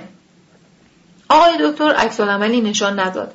آقا جان رفت توی دستشویی اما آقای دکتر که دیگر می‌خواست برود بخوابد چشمش به کنترل تلویزیون و عکس روی آن افتاد. با اینکه تا به حال داشت خمیازه های کاذب می‌کشید اما یک دفعه نیشش باز شد و چشمهایش برق زد. با لبخند کنترل را برداشت. چند صدم ثانیه به آن نگاه کرد و بعد هم در حالی که کنترل و عکس آقاجان را به من نشان می‌داد می‌خواست چیزی بگوید که در همین لحظه آقاجان بلافاصله از دستشویی درآمد ظاهرا مسواک توی دستشویی نبود و می‌خواست دنبال مسواکش برود. وقتی چشم آقاجان به لبخند آقای دکتر و کنترل تلویزیون افتاد مستقیم به او نگاه کرد. دکتر که می‌خواست کنترل را سر جایش بگذارد با دیدن قیافه جدی آقاجان دستش لرزید و کنترل از دستش افتاد زمین. انگار تازه هشدار من راجع به تعصب آقاجان به کنترل یادش افتاده بود. با شرمندگی و ترس و لرز کنترل و باتری های میرون افتاده آن را از روی زمین برداشت. آب دهانش را قورت داد و در حالی که بقیه تقلبی که به او رسانده بودم کم کم داشت یادش میآمد با صدای لرزان به آقاجان گفت راستی همون دوستم که تو هلال احمره دنبال وانت میگرده. وانتتان رو نمیفروشین. آقا جان با شنیدن این جمله لبخندی زد و به طرف آقای دکتر رفت تا با هم راجع به قیمت وانت حرف بزنند و بتواند وانت را به او و به مشتری که در حقیقت وجود خارجی نداشت بیاندازد. آقا جان با خوشحالی گفت جدی؟ آقای دکتر در حالی که باتری کنترل را جا می‌داد با صدای گرفته گفت بله همین فردا بگو بیاد بونگا پشیمان نمیشین؟ نه. ماشینش خیلی مرتبه ولی خب برای رفتن محمد باید پول دستم باشه. باید بهش کمک کنم. آقا جان دستش را به طرف آقای دکتر برد و آقای دکتر هم دستش را دراز کرد تا برای جوش دادن معامله به او دست بدهد. آقا جان که در از دستش را دراز کرده بود تا کنترل را از دست آقای دکتر بگیرد اول کنترل را از دست او گرفت و بعد هم به نشانه تشکر و اینکه حالا با هم خیلی دوستیم دستش را به گرمی فشار داد. خیال آقای دکتر بالاخره راحت شد. آقا جان گفت پسر جان راستی تو دیگه مثل پسر خودم ممانی و از خودمان شدی. بعدا یک عکس سه در چارتم به من بدی که ایشالا بزنم رو کنترل. آقای دکتر که رویش نمی‌شد عکس العمل واقعیش را نشان دهد و احتمالا می‌خواست تمام عکس های سه در چهارش را نابود کند تا یک وقت روی کنترل چسبانده نشوند فورا شب بخیر گفت و رفت. آقا جان هم با مهربانی به او گفت پسر جان شبت بخیر. آقا جان که دلش نمی آمد آقای دکتر را به این راحتی رها کند گفت راستی پس برای آخر هفته از همون دوستت یک چادر بگیر. صدای آقای دکتر از اتاق خواب آمد که پرسید مریم شمال؟ نه مریم تبر. با دقت داشتم به این صحنه آشتی کنان نگاه می کردم تا بدانم بعدها چطور دل پدرزن آیندم را به دست بیاورم که آقا جان با قیافه جدی به من نگاه کرد و گفت چی اینجا نشستی مثل جغد به بقیه نگاه می‌کنی؟ پاشو چراغا رو خاموش کن. آقای دکتر خسته. هنوز خوابم نبرده بود و بعد از مدتها به دریا فکر می‌کردم. از اتاق بغلی صدای حرف زدن آرام آقاجان و مامان میآمد که داشتن راجع به ملیحه و آقای دکتر پچ پچ می‌کردند مامان که حدس می‌زد شاید بیدار باشم و صدایشان را بشنوم از همانجا با صدایی آهسته طوری که صدایش به من برسد اما به اتاق ملیحه و آقای دکتر نرسد گفت محسن اگه بیداری یادت باشه فردا صبح نون به تو نگاه می‌کنم. جواب ندادم تا فکر کنند خوابیدن. مامان یک بار دیگر پرسید محسن شنیدی چی گفتم باز هم جوابی ندادم اما بیبی بی هم از توی یک اتاق دیگر با صدای آهسته گفت عروس جان شب صدا بلنده. پس چی که شنیده؟ ولی به روی خودش نمیاره. بیبی بی حق داشت که می‌گفت شب صدا بلنده.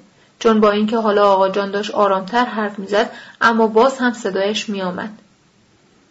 این محسن نصف شبی بنده خدا آقای دکتر تو شب عروسیش به حرف زدن گرفته نمی‌ذاره بره به خوابه. های ازش از کنکور منکور مپرسه های میگه بیا آتاری بازی کنیم. های میگه بیا عکسمانو رو کنترل بچسبانیم. من نمی‌دانم این بچه به کی رفته. صفحه 351 پایان کتاب.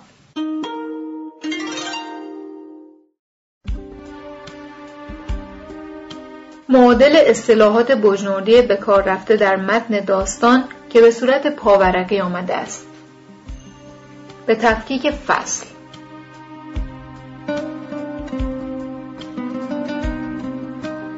فصل اول. هرزچنه. فضول. اقل جان. پسر جان. رشقن یا رشقن؟ فریب دادن خام کردن. نالش. ناله. فیلم های هفتیر کشی فیلم های وسترن. خف کرده. ساکت شده. نفسک. شکمو فتیر مسکه از غذاهای چرب و خوشمزه محلی. مسکه کره. خودت چی نکن؟ خودت را ناراحت نکن. پرچنه. پرچانه. کسی که زیاد حرف می‌زنه. کاچه کاچه. ساده ابلهانه. قابلی. نوعی برنج دمی همراه با گوشت و حبوبات. توتوله وسطی بشتاش یک قلدقل کیکس کیک لخه پوشیدن کفش با پاشنه خوابیده جزک پوز دادن همراه با چزاندن و لج آوردن جوبه جوی یک کم کمی شرنی شیرینی کلپاسه مارمولک بی از اسوات تعجب آچر کلید.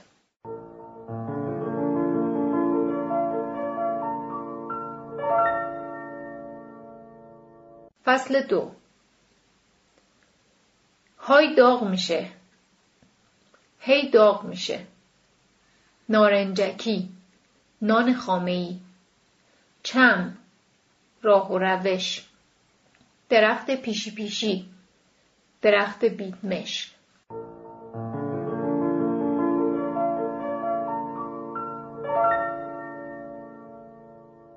فصل سه. مشما. پلاستیک. قد پست قد کوتاه.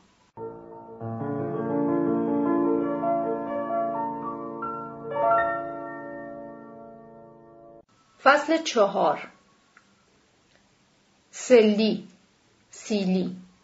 حلبند لق بی ثبات این مکانیک فرده. این مکانیک فرق دارد. جانم مرگ جوان مرگ.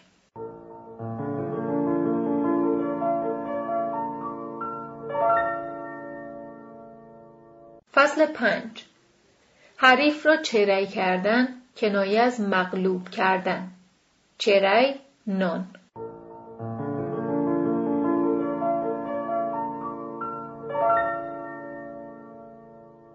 فصل شش. داخل بری. آینده بتوانی شغلی پیدا کنی. والیبال تیری والیبال شرطی. سونجی خوشخبری مجدگانی کشنی کشتی. قنجیر فشرده مچاله. امیجی یا میجی؟ غذایی مشابه عدسی. حل بند. لق. جل کردن تکان خوردن.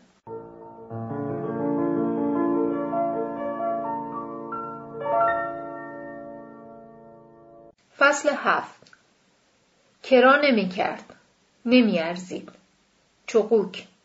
گنجشک جوبه جوی جاخه شاخه لافک لافزن خالیبن کاچه ساده.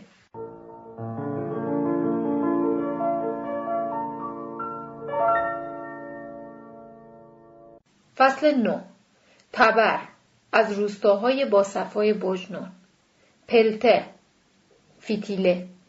هونگ هاون سونجی مجدگانی فرد جداست سلی سیلی دنگز خوک قشمه ساز بادی پی چربی قندفیت نوعی آب نبات قندی دراز و شبیه مداد جلب زرنگ لکه چاق.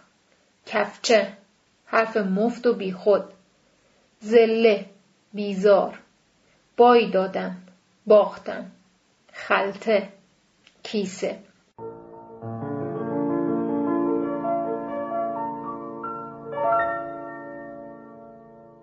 فصل ده. بای دادن باختن.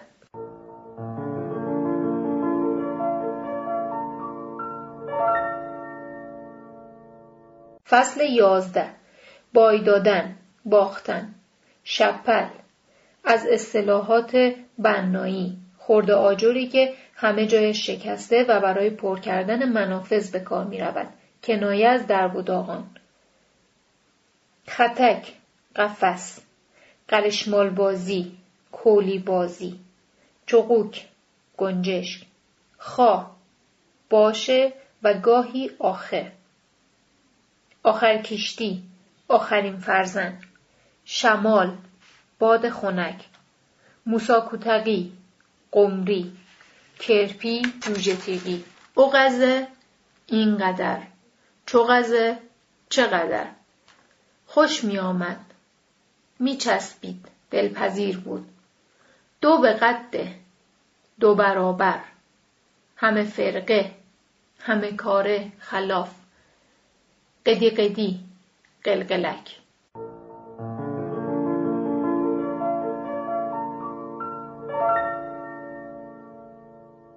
فصل دوازده اورینچه یونجه حالی نمشیم نمی‌فهمیم وقش شیره جانش آنخ کاکوتی چریش یک نوع سبزی محلی مگز مگس. از هم درشیم با هم بی حساب شوید پنچل پنچر. پرچه بیزار. کت و کت می‌کنی. لفت می‌دهیم. لنجگری لجبازی.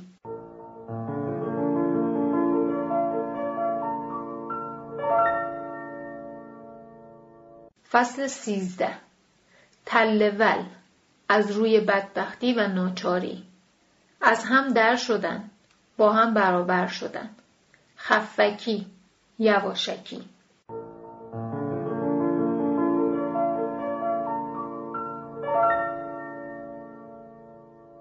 فصل پونزده.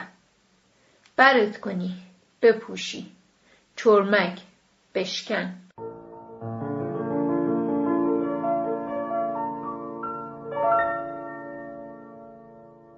فصل هیفته لنده مچاله. قیمت گرانه. ردیف عالی.